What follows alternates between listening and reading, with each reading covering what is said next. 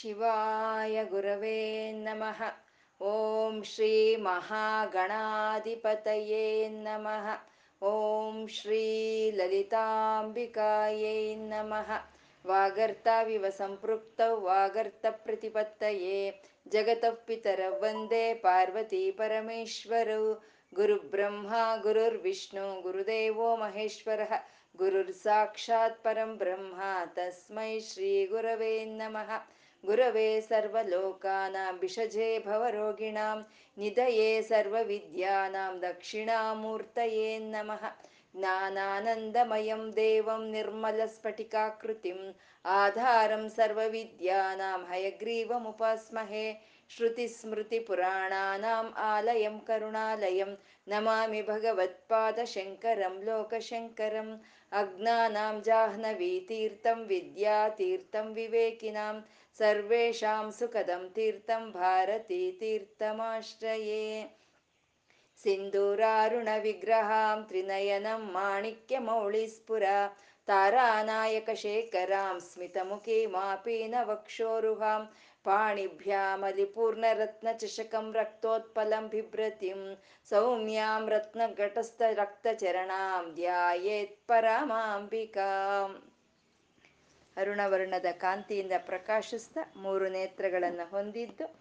ಒಂದು ಕೈಯಲ್ಲಿ ಪದ್ಮವನ್ನ, ಒಂದು ಕೈಯಲ್ಲಿ ಅಮೃತ ಭಾಂಡವನ್ನ ಹಿಡಿದು ಮಂದಸ್ಮಿತಳಾಗಿರೋ ಅಂತ ತಾಯಿಯನ್ನು ನಮ್ಮ ಹೃದಯದಲ್ಲಿ ಧ್ಯಾನಿಸ್ತಾ ಆ ತಾಯಿಗೊಂದು ನಮಸ್ಕಾರ ತಿಳಿಸ್ಕೊಳ್ಳೋಣ. ವಶಿನ್ಯಾದಿ ವಾಗ್ದೇವತೆಯರು ಮೊಟ್ಟ ಮೊದಲು ಬಾರಿ ಲಲಿತಾ ಸಹಸ್ರನಾಮವನ್ನ ಮಣಿದ್ವೀಪದಲ್ಲಿ ಪಾರಾಯಣ ಮಾಡ್ತಾರೆ. ಆ ಲಲಿತಾ ಸಹಸ್ರನಾಮವನ್ನು ಮಣಿದ್ವೀಪದಲ್ಲಿ ಮೊಟ್ಟ ಮೊದಲು ಪಾರಾಯಣ ಮಾಡ್ತಾರೆ. ಅದನ್ನ ಹೈಗ್ರೀವ್ರು ಅಗಸ್ತ್ರಿಗೆ ಹೇಳ್ತಾರೆ. ಅಗಸ್ತ್ರಿಂದ ನಮ್ಮೆಲ್ಲರಿಗೂ ಬಂದು ಸೇರ್ತಾ ಇದೆ. ಅಮ್ಮ ಶ್ರೀಮಾತ ಶ್ರೀ ಮಹಾರಾಜ್ನಿ ಶ್ರೀಮತ್ ಸಿಂಹಾಸನೇಶ್ವರಿ ಸೃಷ್ಟಿ, ಸ್ಥಿತಿ, ಲಯ ಕಾರಣಿಯಾದಂಥ ಅಮ್ಮನವರು ಬಂಡಾಸುರನ ಸಂಹಾರಕ್ಕಾಗಿ ಚಿದಗ್ನಿ ಕುಂಡದಲ್ಲಿ ಎದ್ದು ಬರ್ತಾರೆ. ಆಗ ಬಂದಂಥ ಅಮ್ಮನವರ ನಾಮ ರೂಪ ಲೀಲ ತತ್ವ ಮಂತ್ರ ಯೋಗ ವೈಭವಗಳಿಂದ ವರ್ಣಿಸ್ತಾ ಇದ್ದಾರೆ ವಶಿನ್ಯಾದಿ ವಾಗ್ದೇವತೆಯರು. ಮ ವಿರಾಡ್ ರೂಪ, ವಿರಜ, ವಿಶ್ವತೋಮುಖಿ ಅಂತ ಹೇಳಿದ್ರು. ವಿರಾರಾಧ್ಯ ವಿರಾಡ್ ರೂಪ, ವಿರಜ, ವಿಶ್ವತೋಮುಖಿ ಅಂತ. ಆ ಅಮ್ಮನವ್ರನ್ನ ಆರಾಧನೆ ಮಾಡಬೇಕು ಅಂದ್ರೆ ವೀರರಾಗಿರ್ಬೇಕಂತೆ. ಅದು ವಿರಾಡ್ ರೂಪ. ವೀರರು ಅಂದ್ರೆ ಶಾರೀರಿಕ ಬಲ ಹೊಂದಿದ್ದು ನಾಲ್ಕು ಜನ ಬಂದ್ರೆ ಹೊಡೆದಾಕೋ ಹಾಗಿದ್ರೆ ಅವ್ರು ಮಾತ್ರ ಆರಾಧನೆ ಮಾಡೋಕ್ಕೆ ಸಾಧ್ಯ ಆಗುತ್ತೆ ಅಂತ ಅಲ್ಲ. ಇಂದ್ರಿಯಗಳನ್ನೆಲ್ಲ ಒಳಕ್ಕೆ ತಗೊಂಡು ಮನಸ್ಸನ್ನ ನಿಗ್ರಹಿಸ್ಕೊಳ್ಳೋ ಅಂತ ಒಂದು ಮನಸ್ಥೈರ್ಯ ಯಾರಿಗಿರುತ್ತೋ ಅವರು ವೀರರು. ಅಂತ ಅವರಿಂದ ಆರಾಧಿಸಲ್ಪಡೋ ಅಂತ ಅಮ್ಮ ವೀರಾರಾಧ್ಯ. ವಿರಾಡ್ ರೂಪ, ವಿಶ್ವತೋಮುಖಿ ಅಂತ ಹೇಳೋದು ಭಗವದ್ಗೀತೆಯ ವಿಶ್ವರೂಪ ಸಂದರ್ಶನ ಯೋಗವನ್ನು ಹೇಳುತ್ತೆ. ಎರಡು ನಾಮಗಳು ಭಗವದ್ಗೀತೆಯ ವಿಶ್ವರೂಪ ಸಂದರ್ಶನ ಯೋಗವನ್ನು ಹೇಳೋದು. ವಿರಾಟ್ ರೂಪ ಅಂದ್ರೆ ಈ ಪ್ರಪಂಚ ಸಂಪೂರ್ಣ, ಈ ಪ್ರಪಂಚ ಎಲ್ಲ ತಾನೇ ತುಂಬಿಕೊಂಡಿರುವಂತ ಲಲಿತೆ, ಅವಳು ವಿರಾಟ್ ರೂಪ ಅಂತ ಲಲಿತಾ ಪ್ರೋಕ್ತ ವಿಶ್ವ ವಿಗ್ರಹ ಅಂತ. ಈ ಪ್ರಪಂಚವೆಲ್ಲ ಅಮ್ಮನ ಶರೀರವೇ ಅಂತ. ಅದು ಹೇಗಿರುತ್ತೆ ಆ ತತ್ವ ಅಂದ್ರೆ ವಿರಜ ಅಂತ ಅಂದ್ರು ವಿರಜ, ರಜ ಅಂದ್ರೆ ಧೂಳಿ ಅಂತ ಆಗುತ್ತೆ. ಯಾವ ಧೂಳಿ ಅಂದ್ರೆ ಅಜ್ಞಾನದ ಧೂಳಿ, ಪಾಪದ ಧೂಳಿ, ಇಲ್ದಲೇ ಇರುವಂತ ಶುದ್ಧ ತತ್ವ ವಿರಜ ಅಂತ. ವಿರಜ ರಜ ಅಂದ್ರೆ ಪ್ರಕಾಶ ಅಂತೆ. ವಿರಜ ಅಂದ್ರೆ ವಿಶಿಷ್ಟವಾದಂಥ ಪ್ರಕಾಶ ಯಾರಲ್ಲಿ ಇರುತ್ತೋ ಆ ತಾಯಿ ವಿರಜ ವಿಶ್ವತೋಮುಖಿ, ಆ ತಾಯಿ ವಿಶ್ವ ವಿಗ್ರಹಗಳು ಅಂತ ತೋರಿಸುವಂತ ನಾಮವೇ ವಿಶ್ವತೋಮುಖಿ. ವಿಶ್ವತೋಮುಖಿ ಅಂದ್ರೆ ಎಲ್ಲಾ ಕಡೆನೂ ಅಮ್ಮನ ಮುಖ ಇದೆ ಅಂತಂದ್ರೆ ಯಾವ ಕಡೆನಿಂದನಾದ್ರೂ ಸರಿ ಅಮ್ಮ ನೋಡ್ತಾಳೆ ಎಲ್ಲಿಂದ್ರನಾದ್ರೂ ಸರಿ ಕೇಳಿಸ್ಕೊಳ್ತಾಳೆ, ಎಲ್ಲಿಂದನಾದರೂ ಸರಿ ನಮ್ಗೆ ಸ್ಪಂದಿಸ್ತಾಳೆ ಆ ತಾಯಿ ಅಂತ ವಿರಾಡ್ ರೂಪ, ವಿರಜ ವಿಶ್ವತೋಮುಖಿ ಅಂತಂದ್ರು. ಮುಂದಿನ ನಾಮ ಪ್ರತ್ಯಗ್ ರೂಪ ಅಂತ ಇದ್ದಾರೆ ಅಂದ್ರೆ ಅಂತ ವಿರಾಟ್ ರೂಪವಾದಂತ ಆ ಶುದ್ಧ ತತ್ವವನ್ನ ನಾವು ಹಿಡ್ಕೋಬೇಕು ಅಂದ್ರೆ ಹೇಗೆ ಹಿಡ್ಕೋಬೇಕು ಅಂದ್ರೆ ಪ್ರತ್ಯಗ್ ರೂಪ ಅಂತಂದ್ರು. ಪ್ರತ್ಯಗ್ ರೂಪ. ಪ್ರ, ಒಂದು ಪರಾ, ಪರಾನ್ಮುಖ ಪ್ರತ್ಯನ್ಮುಖ ಅಂತ ಎರಡು ಹೇಳ್ತಾರೆ. ಪರಾನ್ಮುಖ, ಪ್ರತ್ಯನ್ಮುಖ. ಪರಾನ್ಮುಖ ಅಂತಂದ್ರೆ ನಮ್ಮ ಇಂದ್ರಿಯಗಳನ್ನ ನಾವು ಪ್ರಪಂಚದ ಕಡೆ ಬಿಡೋ ಅಂತದನ್ನೇ ಪರಾನ್ಮುಖ ಅಂತ ಹೇಳ್ತೀವಿ. ಅದನ್ನೇ ಬಹಿರ್ಮುಖ ಅಂತ ಹೇಳ್ತಾರೆ.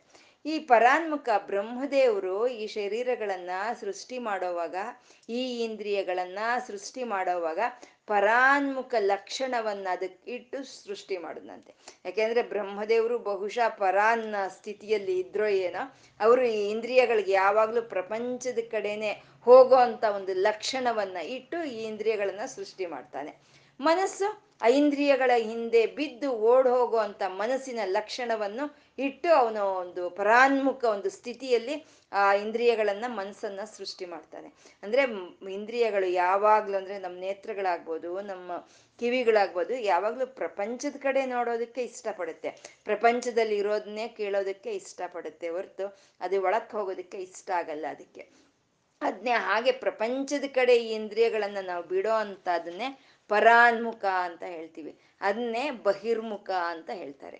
ಯಾವಾಗ್ಲೂ ಆಚೆ ಕಡೆ ನಾವು ನೋಡಿದಷ್ಟು ಭಗವಂತ ಅವನ್ ಹೇಗಿರ್ತಾನೋ ಹಾಗೆ ಅನುಭವಕ್ಕೆ ಬರಲ್ಲ. ಬಹಿರ್ಮುಖ ಸುದುರ್ಲಭ, ಅಂತರ್ಮುಖ ಸಮಾರಾಧ್ಯ, ಬಹಿರ್ಮುಖ ಸುದುರ್ಲಭ.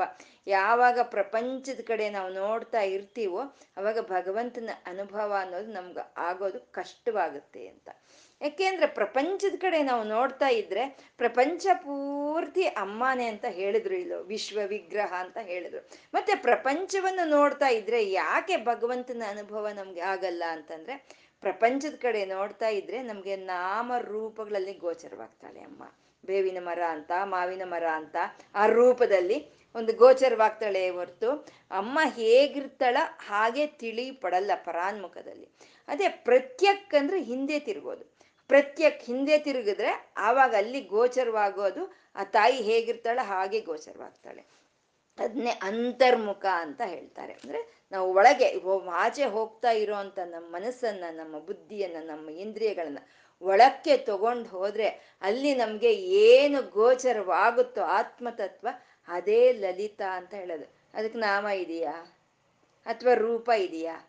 ನಾಮ ರೂಪರಹಿತವಾದ ಚೈತನ್ಯ ಭಗವಂತ ಹೇಗಿರ್ತಾನೋ ಹಾಗೆ ನಮ್ಗೆ ಸಾಕ್ಷಾತ್ಕಾರವಾಗೋದು ನಾವು ಪ್ರತ್ಯಕ್ ಪ್ರತ್ಯಕ್ ಅಂತಂದ್ರೆ ಹಿಂದೆ ತಿರುಗಿ ಹೋಗುವಂತದ್ದನ್ನ ಆಚೆ ಹೋಗೋದನ್ನ ಒಳಕ್ಕೆ ತಗೊಂಡು ಒಳಕ್ಕೆ ಹೋದಾಗ ನಾವು ಇನ್ನು ಒಳಕ್ಕೆ ಹೋದಾಗ ಒಳಗೆ ಹೋಗಿ ಧ್ಯಾನಿಸಿದಾಗ ಅಲ್ಲಿ ನಮ್ಗೆ ಗೋಚರವಾಗುವಂತ ಒಂದು ಆ ತಾಯಿಯ ರೂಪವೇ ಅದನ್ನೇ ಪ್ರತ್ಯಗ್ರೂಪ ಅಂತ ಹೇಳಿದ್ರು. ಅದು ಅಂತರ್ಮುಖ ಸಮಾರಾಧ್ಯ.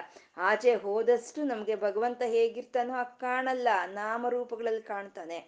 ನಾವು ಒಳಕ್ಕೆ ಹೋದ್ರೆ ಹೇಗಿದಾನೋ ಹಾಗೆ ಕಾಣಿಸ್ತಾನೆ. ಅದನ್ನೇ ಪ್ರತ್ಯಗ್ರೂಪ ಅಂತ ಹೇಳೋದು. ಅಂದ್ರೆ ಇದು ನಮ್ಗೆ ವೀರಾರಾಧ್ಯ, ಇನ್ನು ಚೆನ್ನಾಗಿ ಅರ್ಥ ಆಗುತ್ತೆ. ವೀರರು ಇಂದ್ರಿಯಗಳನ್ನ ನಿಗ್ರಹಿಸ್ಕೋಬೇಕು, ಮನಸ್ಸನ್ನ ನಿಗ್ರಹಿಸ್ಕೋಬೇಕು. ಅಂಥವ್ರಿಗೆ ಮಾತ್ರ ಪ್ರತ್ಯಕ್ ಹೋಗಿ, ಒಳಕ್ ಹೋಗಿ ಆ ತಾಯಿ ಅನುಭವ ಪಡ್ಕೊಳ್ಳೋದಕ್ಕೆ ಸಾಧ್ಯ ಆಗುತ್ತೆ. ಅದ್ ಅಂತ ವೀರತ್ವ ಇರಬೇಕು ಅನ್ನುವಂಥದ್ದು.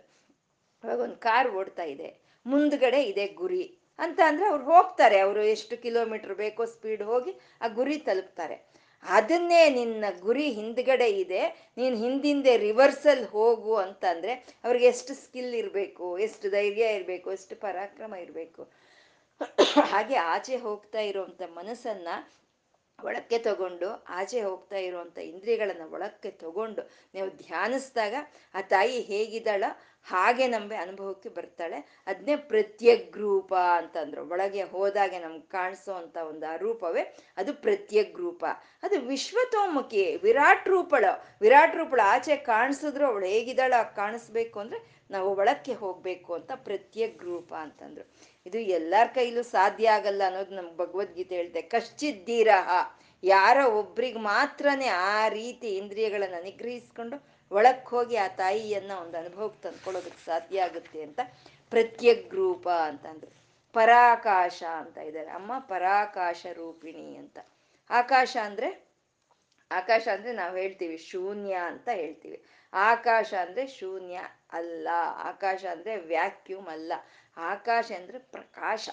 ವಿಶಿಷ್ಟವಾದ ಪ್ರಕಾಶ ಯಾವುದಕ್ಕಿದೆಯೋ ಅದನ್ನ ಆಕಾಶ ಅಂತ ಹೇಳ್ತೀವಿ. ಯಾವುದು ಎಲ್ಲದಕ್ಕೂ ಅವಕಾಶ ಕೊಡ್ತಾ ಇದೆಯೋ ಅದನ್ನ ನಾವು ಆಕಾಶ ಅಂತ ಕರಿತೀವಿ. ಇದನ್ನ ಇಂಗ್ಲಿಷಲ್ಲಿ ಏನ್ ಕರೀತಾರೆ? ಸ್ಪೇಸ್ ಅಂತ ಕರೀತಾರೆ. ಸ್ಪೇಸ್ ಅಂದ್ರೆ ಏನು? ಜಾಗ. ಎಲ್ಲದಕ್ಕೂ ಯಾವ್ದು ಜಾಗ ಕೊಡ್ತಾ ಇದೆಯೋ ಅದನ್ನೇ ಆಕಾಶ ಅಂತ ಹೇಳೋದು ನಾವು. ಇವಾಗ ನಾವು ಭೂಮಿ ಮೇಲೆ ನಿಂತ್ಕೊಂಡ್ರೆ ನಾವು ಹೇಳೋ ಅಂತ ಸೂರ್ಯ, ಚಂದ್ರ, ಗ್ರಹ, ನಕ್ಷತ್ರಗಳು ಎಲ್ಲವೂ ಎಲ್ಲಿದೆ? ಆಕಾಶದಲ್ಲೇ ಇದೆ. ಎಲ್ಲವೂ ಎಲ್ಲಿದೆ? ಆಕಾಶದಲ್ಲೇ ಇದೆ. ಆಕಾಶನೇ ಅದಕ್ಕೆಲ್ಲ ಅವಕಾಶವನ್ನು ಕೊಟ್ಟಿರೋ ಅಂಥದ್ದು ನಮ್ಗನ್ಸುತ್ತೆ, ನಾವು ಭೂಮಿ ಮೇಲೆ ನಿಂತ್ಕೊಂಡಿದ್ದೀವಿ. ಚಂದ್ರನಿಂದ ಹಿಡಿದು ಸೂರ್ಯನವರೆಗೂ ಎಲ್ಲ ಆಕಾಶದಲ್ಲಿ ಇದೆ. ಆಕಾಶ ನಮ್ಮ ಮೇಲೆ ಇದೆ. ನಾವು ಮಾತ್ರ ಭೂಮಿ ಮೇಲೆ ಇದ್ದೀವಿ ಅಂತ ಅನ್ಕೊಳ್ತೀವಿ. ಭೂಮಿನೂ ಆಕಾಶದಲ್ಲೇ ಇರೋದು.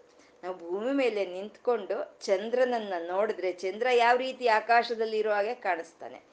ಅದೇ ಚಂದ್ರನ ಮೇಲೆ ನಿಂತ್ಕೊಂಡು ನಾವು ಭೂಮಿಯನ್ನ ನೋಡಿದ್ರೆ ಭೂಮಿನೂ ಆಕಾಶದಲ್ಲಿ ಇರೋ ಹಾಗೆ ಕಾಣಿಸುತ್ತೆ. ಅಂದ್ರೆ ಎಲ್ಲವೂ ಆಕಾಶದಲ್ಲಿದೆ, ಎಲ್ಲದಕ್ಕೂ ಆಕಾಶನೇ ಅವಕಾಶ ಕೊಟ್ಟಿದೆ ಅಂತ.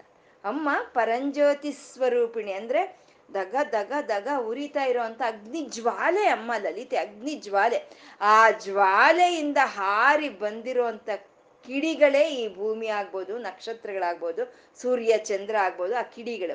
ಹಾಗೆ ಹಾರಿ ಬಂದಂತ ಕಿಡಿಗಳು ಎಲ್ಲೋ ಒಂದ್ ಕಡೆ ಬೀಳ್ಬೇಕಲ್ವಾ? ಎಲ್ಲಿ ಬಿದ್ದಿದೆ ಅಂದ್ರೆ ಆಕಾಶದಲ್ಲೇ ಬಿದ್ದಿದೆ ಎಲ್ಲಾ ಕಿಡಿಗಳು. ಅಮ್ಮ ಉರಿತಾ ಇರೋವಂಥ ಒಂದು ಅಗ್ನಿ ಜ್ವಾಲೆ, ಮಹಾ ಅಗ್ನಿ ಜ್ವಾಲೆ ಆದ್ರೆ ಅದರಿಂದ ಬಂದಿರೋ ಅಂತ ಎಲ್ಲಾ ಕಿಡಿಗಳೇ ಗ್ರಹ ನಕ್ಷತ್ರಗಳ. ಈ ಭೂಮಿಯ ಮೊದಲುಕೊಂಡು ಎಲ್ಲ ಗ್ರಹ ನಕ್ಷತ್ರಗಳ ರೂಪದಲ್ಲಿ ಆಕಾಶದಲ್ಲೇ ಇದೆ. ಆಕಾಶನೇ ಅದೆಲ್ಲದಕ್ಕೂ ಅವಕಾಶ ಕೊಟ್ಟಿದೆ ಅಂತ ಹೇಳೋದು ಆಕಾಶ. ಈ ಆಕಾಶವನ್ನೇ ಭೂತಾಕಾಶ ಅಂತ ಹೇಳ್ತೀವಿ. ಯಾಕೆಂದ್ರೆ ಪ್ರತಿಯೊಂದು ಆಕಾಶದಲ್ಲೇ ಇದೆ. ಪ್ರತಿಯೊಂದು ಜೀವಿನೂ ಆಕಾಶದಲ್ಲೇ ಇದೆ. ಇವಾಗ ನಾವು ನಾವು ಆಕಾಶದಲ್ಲೇ ಇದ್ದೀವಿ. ನಮ್ಮ ಒಳಗೆ ಆಕಾಶ ನಮ್ಮೊಳಗೆ ಇದೆ. ನಾವು ಆಕಾಶದಲ್ಲೇ ಹೇಗಿದ್ದೀವಿ ಅಂತ ಹೇಗೆ ಹೇಳ್ತಾ ಇದ್ದೀವಿ ಅಂದ್ರೆ, ಇಲ್ಲಿ ಜಾಗ ಇರೋದಕ್ಕಲ್ವ ನಾವಿರೋದು? ಜಾಗ ಇದೆ ಅಂದ್ರೆ ಆಕಾಶ ಇದೆ ಅಂತ ಅರ್ಥ. ಇವಾಗ ಮನೆ ಕಟ್ಕೊಳ್ತೀವಿ. ಮನೆ ಕಟ್ಕೋಬೇಕು ಅಂದ್ರೆ ಅಲ್ಲಿ ಜಾಗ ಇರಬೇಕು ಅಲ್ವಾ? ಜಾಗ ಇದ್ರೇನೆ ನಾವು ಮನೆ ಕಟ್ಕೊಳ್ತೀವಿ. ಹಾಗೆ ನಾವ್ ಇಲ್ಲಿ ಇದೀವಿ ಅಂದ್ರೆ ಇಲ್ಲಿ ಜಾಗ ಇದೆ ನಾವಿರೋದಕ್ಕೆ ಜಾಗ ಇದೆ. ಆ ಜಾಗವನ್ನೇ ಆಕಾಶ ಅಂತ ಕರೆಯೋ ಅಂಥದ್ದು. ಹಾಗೆ ನಮ್ಮೆಲ್ಲರೊಳಗೂ ಆಕಾಶ ಇದೆ. ನಮ್ಮ ಒಳಗೆ ಆಕಾಶ ಇರೋದ್ರಿಂದಾನೇ ನಮ್ಮ ಒಳಗಡೆ ಕಿಡ್ನಿನಂತೆ ಹಾರ್ಟ್ ಅಂತೆ ಲಂಗ್ಸ್ ಎಲ್ಲ ಇದೆಲ್ಲ ಇರೋದಕ್ಕೆ ಸಾಧ್ಯ ಆಗ್ತಾ ಇದೆ. ನಮ್ಮ ಒಳಗೆ ಆ ಸ್ಪೇಸ್ ಇಲ್ಲ ಆಕಾಶ ಇಲ್ಲ ಅಂದ್ರೆ ಹೇಗಿರೋದಕ್ಕೆ ಸಾಧ್ಯ? ಅಂದ್ರೆ ಆಕಾಶದೊಳಗೆ ಎಲ್ಲ ಇದೆ, ಎಲ್ಲದ್ರೊಳಗೂ ಆಕಾಶ ಇದೆ ಅಂತ. ಇದನ್ನ ಭೂತಾಕಾಶ ಅಂತ ಹೇಳ್ತೀವಿ. ಅಂದ್ರೆ ಇದು ನಾವು ಪಂಚಭೂತಗಳಲ್ಲಿ ಒಂದು ಅಂತ ಹೇಳ್ಕೊಳ್ಳೋ ಆಕಾಶದ ಬಗ್ಗೆ ಮಾತಾಡ್ತಾ ಇದೀವಿ. ಆ ಆಕಾಶ ಎಲ್ಲದಕ್ಕೂ ಅವಕಾಶ ಕೊಡ್ತಾ ಇದೆ. ಮತ್ತೆ ಆಕಾಶಕ್ಕೆ ಯಾರು ಅವಕಾಶ ಕೊಟ್ಟಿದ್ದಾರೆ? ಅಂದ್ರೆ ಆ ಆಕಾಶಕ್ಕೂ ಯಾರು ಅವಕಾಶ ಕೊಟ್ಟಿದಾರೋ ಆ ತಾಯಿ ಪರಾಕಾಶ ಸ್ವರೂಪಿಣಿ ಅಂತ, ಪರಾಕಾಶ ಅಂತ ಹೇಳೋವಂಥದ್ದು ಆ ಪರಾಕಾಶ ಸ್ವರೂಪಿಣಿ ಯಾವ ರೀತಿ ನಮ್ಮ ಅನುಭವಕ್ಕೆ ಬರ್ತಾಳೆ ಅಂದ್ರೆ ಪ್ರತ್ಯಗ್ರೂಪ ನಾವು ಒಳಕ್ಕೆ ಹೋದಾಗ ನಮ್ಮ ಹೃದಯದಲ್ಲಿ ಆ ಪರಾಕಾಶ ರೂಪಿಣಿ ನಮ್ಮ ಅನುಭವಕ್ಕೆ ಬರ್ತಾಳೆ ಹಾಗೆ ಅಂತ.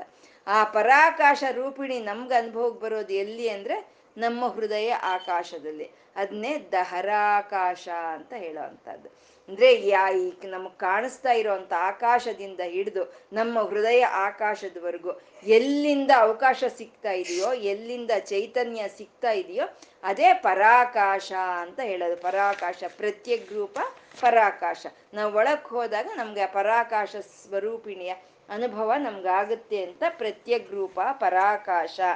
ಏನ್ ಮಾಡ್ತಾ ಇದ್ದಾಳೆ ಆ ತಾಯಿ ಅಂದ್ರೆ ಪ್ರಾಣದ. ಸ್ವಲ್ಪ ಮ್ಯೂಟ್ ಮಾಡ್ಕೊಳ್ಳಿ. ಪ್ರಾಣದ, ಆ ತಾಯಿ ಪ್ರಾಣವನ್ನು ಕೊಡ್ತಾ ಇದ್ದಾಳೆ. ಈ ಪರಾಕಾಶ ನಮ್ಮ ಹೃದಯ ಆಕಾಶದಲ್ಲಿ ಇದ್ದುಕೊಂಡು ಆ ಚೈತನ್ಯ ಈ ಶರೀರಗಳಿಗೆ ಪ್ರಾಣವನ್ನು ತರ್ತಾ ಇದೆ ಅಂತ, ಪ್ರಾಣದ ಅಂತ ಹೇಳ್ತಾ ಇದ್ದಾರೆ. ಪ್ರಾಣ ಅಂತಂದ್ರೆ, ಪ್ರಾಣ ಅಂದ್ರೆ ಪ್ರಾಣತಿ ಚೇಷ್ಟಂ ಕರೋತಿ ಅಂತೆ. ಚೇಷ್ಟೆಯನ್ನು ತರುತ್ತಂತೆ ಈ ಶರೀರಗಳೊಳಗೆ, ಚೇಷ್ಟೆಯನ್ನು. ಚೇಷ್ಟೆ ಅಂದ್ರೆ ಚಲನ ಅಂತ ನಮ್ಮ ಒಳಗೆ, ನಮ್ಮ ಶರೀರದಲ್ಲೇ ಯಾವುದಾದ್ರೆ ಚಲನವನ್ನು ತರ್ತಾ ಇದೆಯೋ ಅದನ್ನೇ ನಾವು ಪ್ರಾಣ ಅಂತ ಹೇಳ್ತೀವಿ. ಯಾರೋ ಬಿದ್ದೋಗಿದ್ದಾರೆ. ಆ ಬಿದ್ದೋರಿಗೆ ಅವ್ರ ಕೈ ಕದಲ್ತಾ ಇಲ್ಲ, ಕಾಲ್ ಕದಲ್ತಾ ಇಲ್ಲ, ಹಾಗೆ ನಿಸ್ತೇಜವಾಗಿ ಬಿದ್ದಿದ್ದಾರೆ ಅಂದ್ರೆ ನಾವೇನ್ ಮಾಡ್ತೀವಿ? ಅಯ್ಯೋ ಪ್ರಾಣ ಹೋಗ್ಬಿಟ್ಟಿದ್ಯೋ, ಅಯ್ಯೋ ನಾ ಇವ್ರಿಗೆ ಇವ್ರು ಕದಲ್ತಾ ಇಲ್ಲ ಅಂತ ಅನ್ಕೊಳ್ತೀವಿ.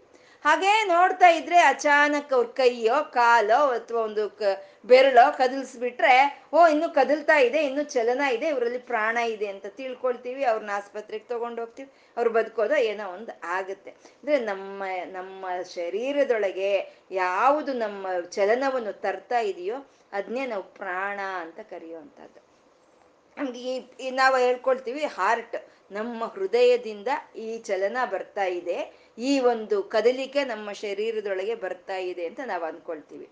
ನಿಜ, ನಮ್ಮ ಹೃದಯ ಕೆಲಸ ಮಾಡ್ತಾ ಇರೋದ್ರಿಂದ ಅಂದ್ರೆ ನಮ್ಮ ಹಾರ್ಟ್ ಕೆಲಸ ಮಾಡ್ತಾ ಇರೋದ್ರಿಂದಾನೆ ಈ ಶರೀರದೊಳಗೆ ಈ ಚಲನ ಅನ್ನೋದು ಇದೆ. ಈ ಶ, ಈ ಹಾರ್ಟ್ ಕೆಲಸ ಮಾಡೋದು ನಿಂತು ಹೋಗ್ಬಿಟ್ರೆ ಈ ಶರೀರದೊಳಗೆ ಈ ಪ್ರಾಣ ಅನ್ನೋದು ಇರಲ್ಲ, ಈ ಚಲನ ಅನ್ನೋದು ಇರಲ್ಲ. ಮತ್ತೆ ಆ ಹಾರ್ಟನ್ನು ಯಾರು ಕೆಲಸ ಮಾಡಿಸ್ತಾ ಇದ್ದಾರೋ, ಆ ತಾಯಿ ಪ್ರಾಣದ ಅಂತ ಹೇಳೋದು. ಇವಾಗ ನಾವು ನೋಡ್ತಾ ಇರ್ತೀವಿ ಅಕಸ್ಮಾತ್ ಏನೋ ಹಾರ್ಟ್ ಪ್ರಾಬ್ಲಮ್ಮು ಏನೋ ಬಂತು, ಆಸ್ಪತ್ರೆಗೆ ಸೇರಿಸ್ತೀವಿ ಟ್ರೀಟ್ಮೆಂಟ್ ಕೊಡ್ತಾ ಇರ್ತಾರೆ, ಇದ್ದಕ್ಕಿದ್ದಾಗೆ ಹಾರ್ಟ್ ಕೆಲಸ ಮಾಡೋದು ನಿಂತೋಗುತ್ತೆ ಅಂದರೆ ಹಾರ್ಟ್ ಫೇಲ್ಯೂರ್ ಆಗೋಗುತ್ತೆ. ಅವಾಗ ಏನು ಮಾಡ್ತಾರೆ ಹಾಸ್ಪಿಟ್ಲ್ಗಳಲ್ಲಿ ಸಿ ಪಿ ಆರ್ ಅಂತ ಮಾಡ್ತಾರೆ. ಮಾಡಿ ಒಂದು ಎರಡು ಮೂರು ಗಂಟೆ ಆ ಹಾರ್ಟ್ ಕೆಲಸ ಮಾಡೋ ಹಾಗೆ ಮಾಡ್ತಾರೆ, ಎರಡು ಮೂರು ಗಂಟೆ. ಆ ಎರಡು ಮೂರು ಗಂಟೆ ಹೊತ್ತು ಆ ಹೃದಯ ಕೆಲಸ ಮಾಡ್ತಾ ಇದ್ರು, ಅವರಲ್ಲಿ ಯಾವ ಚಲನವೂ ಇರೋದಿಲ್ಲ. ಕೃತ್ರಿಮವಾದಂಥ ಆಕ್ಸಿಜನ್ನು. ಎಲ್ಲ ಕೃತ್ರಿಮವೇ. ಅವ್ರ ಕೆಲ್ಸ, ಅವ್ರ ಶರೀರ ಯಾವ ರೀತಿನೂ ಕೆಲಸ ಮಾಡಲ್ಲ. ಮತ್ತೆ ಹೃದಯ ಕೆಲಸ ಮಾಡ್ತಾ ಇದೆ, ಮತ್ತೆ ಅವರಲ್ಲಿ ಯಾಕೆ ಆ ಚಲನ ಇಲ್ಲ ಅಂದ್ರೆ ಆ ಪಂಚ ಪ್ರಾಣಗಳು ಹೊರಟೋಗಿದೆ. ಪಂಚ ಪ್ರಾಣಗಳು ಯಾವಾಗ ಹೊರಟೋಗುತ್ತೋ ಆವಾಗ ಈ ಶರೀರ ಕೆಲಸ ಮಾಡಲ್ಲ. ಹಾಗಾದ್ರೆ ಪಂಚಪ್ರಾಣಗಳ ಈ ಶರೀರಕ್ಕೆ ಪ್ರಾಣವನ್ನು ಕೊಡ್ತಾ ಇದೆ ಅಪಾನ, ಉಪಾದಾನ ಅಂತ ನಾವು ಹೇಳ್ಕೊಳ್ತೀವಲ್ವಾ?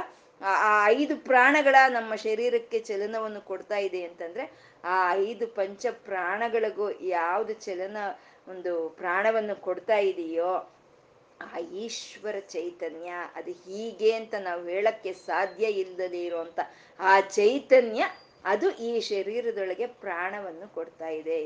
ಈಶಾನ ಪ್ರಾಣದ ಪ್ರಾಣ, ಜ್ಯೇಷ್ಠ ಶ್ರೇಷ್ಠ ಪ್ರಜಾಪತಿ ಅಂತ ಹೇಳೋದು. ಈಶ್ವರ ಚೈತನ್ಯ ಅದು ಹೀಗೆ ಅಂತ ನಾವು ಹೇಳಕ್ಕೆ ಸಾಧ್ಯ ಇಲ್ದಲೇ ಇರುವಂತ ಈಶ್ವರ ಚೈತನ್ಯ ನಮ್ಮ ಶರೀರಗಳಲ್ಲಿ ಪ್ರಾಣದ ರೂಪದಲ್ಲಿ ಪ್ರಾಣವನ್ನು ಕೊಡ್ತಾ ಇದೆ. ಅದು ಪ್ರಾಣದ. ಯಾವ ರೀತಿ ಇದೆ ಅದು ಅಂತ ಅಂದ್ರೆ ಪ್ರಾಣ ರೂಪಿಣಿ ಅಂತ ಹೇಳ್ತಾ ಇದ್ದಾರೆ. ಆ ಚೈತನ್ಯ, ಆ ಅನಿರ್ವಿಚನೀಯವಾದಂಥ ಆ ಈಶ್ವರ ಚೈತನ್ಯ ಎಲ್ಲಾ ಶರೀರಗಳಲ್ಲೂ ಪ್ರಾಣದ ರೂಪದಲ್ಲಿ ಇದೆ ಅಂತ. ಎಲ್ಲಿದೆ ಪ್ರಾಣಕ್ಕೆ ರೂಪ ಅಂತಂದ್ರೆ ನಾವು ಕಣ್ಣು ಮುಚ್ಚಿ ಪ್ರತ್ಯಗ್ ರೂಪ, ನಾವು ಕಣ್ಣು ಮುಚ್ಚಿ ಧ್ಯಾನಿಸಿದ್ರೆ ನಮ್ಗೆ ಯಾವ ರೀತಿ ಆ ಪ್ರಾಣದ, ಆ ಪ್ರಾಣರೂಪಿಣಿ ಗೋಚರವಾಗ್ತಾಳೆ ಅಂದ್ರೆ ಉಚ್ಛ್ವಾಸ ನಿಶ್ವಾಸಗಳು ಮೇಲಿಂದ ಕೆಳಕ್ ಹೋಗಿ ಕೆಳೆಯಿಂದ ಮೆಲಕ್ ಬರೋ ಹಾಗೆ ಉಚ್ಛ್ವಾಸ ನಿಶ್ವಾಸಗಳು, ಇಳ ಪಿಳಂಗ ನಾಡಿಗಳಲ್ಲಿ ಪ್ರಸಾರವಾಗ್ತಾ ಇರೋ ರೀತಿಯಲ್ಲಿ ಆ ಪ್ರಾಣ ರೂಪಿಣಿ ಆ ಪ್ರಾಣ ರೂಪಿಣಿ ನಮ್ಗೆ ಅನುಭವಕ್ಕೆ ಬರ್ತಾಳೆ ಅಂತ. ಇದು ಹೇಗೆ ಅಂದ್ರೆ ಇವಾಗ ಕರೆಂಟ್ ಹೇಗಿರುತ್ತೆ? ನಮ್ಗೆ ತಿಳಿದಿದೆಯಾ? ತಿಳಿದಿಲ್ಲ ಕರೆಂಟ್ ಹೇಗಿರುತ್ತೆ ಅಂತ. ನಮ್ಮ ಊಹೆ ಏನು? ಒಂದು ಕಾಪರ್ ವೈರಲ್ಲಿ ಸ್ಟ್ರೈಟ್ ಲೈನ್ ಕಾಪರ್ ವೈರ್ ಇರುತ್ತೆ. ಆ ಕಾಪರ್ ವೈರಲ್ಲಿ ಹರಿತಾ ಇದೆ. ಅದೇ ವಿದ್ಯುತ್ ಶಕ್ತಿಯ ರೂಪ ಅಂತ ನಾವು ಅಂದ್ಕೊಳ್ತೇವೆ ಹಾಗೆ ಈ ಈಶ್ವರ ಚೈತನ್ಯ ಪ್ರಾಣವನ್ನು ಕೊಡ್ತಾ ಇರೋವಂಥ ಈ ಪ್ರಾಣದ ಪ್ರಾಣ ರೂಪಿಯ ರೂಪಿಣಿಯ ರೂಪ ಯಾವುದು ಅಂದ್ರೆ ಉಚ್ಛ್ವಾಸ ನಿಶ್ವಾಸಗಳೇ. ನಾವು ಪ್ರತ್ಯಗ್ ರೂಪ ನಾವು ಒಳಕ್ ಹೋದಾಗ ಅದು ನಮಗೆ ಅನುಭವಕ್ಕೆ ಬರುತ್ತೆ ಅಂತ ಪ್ರಾಣದ ಪ್ರಾಣರೂಪಿಣಿ ಅಂತ ಹೇಳಿದ್ರು. ಎಷ್ಟು ಚೆನ್ನಾಗಿ ಹೇಳ್ತಾ ಇದ್ದಾರೆ ಪ್ರತ್ಯಗ್ ರೂಪ, ಒಳಕ್ ಹೋಗ್ಬೇಕು, ಧ್ಯಾನಿಸ್ಬೇಕು. ಧ್ಯಾನಿಸ್ದೇಗ ನಮ್ಗೆ ಆಕಾಶಕ್ಕೂ, ಭೂತಾಕಾಶಕ್ಕೂ ನಮ್ಮ ದಹರಾಕಾಶಕ್ಕೂ ಚೈತನ್ಯವು ಕೊಡ್ತಾ ಇರೋಂಥ ಪರಾಕಾಶ ರೂಪಿಣಿ ನಮ್ಮ ಅನು, ಅನುಭವಕ್ಕೆ ಬರ್ತಾಳೆ. ಏನ್ ಮಾಡ್ತಾ ಇದ್ದಾಳೆ? ಅವಳು ಪ್ರಾಣದ, ಪ್ರಾಣವನ್ನು ಕೊಡ್ತಾ ಇದ್ದಾಳೆ. ಹೇಗಿದ್ದಾಳು ಪ್ರಾಣ ರೂಪಿಣಿ ಉಚ್ಛ್ವಾಸ, ನಿಶ್ವಾಸಗಳ ರೂಪದಲ್ಲಿ ಇದ್ದಾಳೆ ಅಂತ. ಪ್ರಾಣದ ಪ್ರಾಣ ರೂಪಿಣಿ ಅಂತಂದ್ರು ಮಾರ್ತಾಂಡ ಭೈರವಾರಾಧ್ಯ ಅಂತ ಇದ್ದಾರೆ ಮುಂದಿನ ನಾಮ ಮಾರ್ತಾಂಡ ಭೈರವಾರಾಧ್ಯ ಮಾರ್ತಾಂಡ ಭೈರವನು ಅಂದ್ರೆ ಸೂರ್ಯ. ಸೂರ್ಯ ಭಗವಂತನನ್ನ ನಾವು ಮಾರ್ತಾಂಡ ಭೈರವ ಅಂತ ಹೇಳ್ತೀವಿ.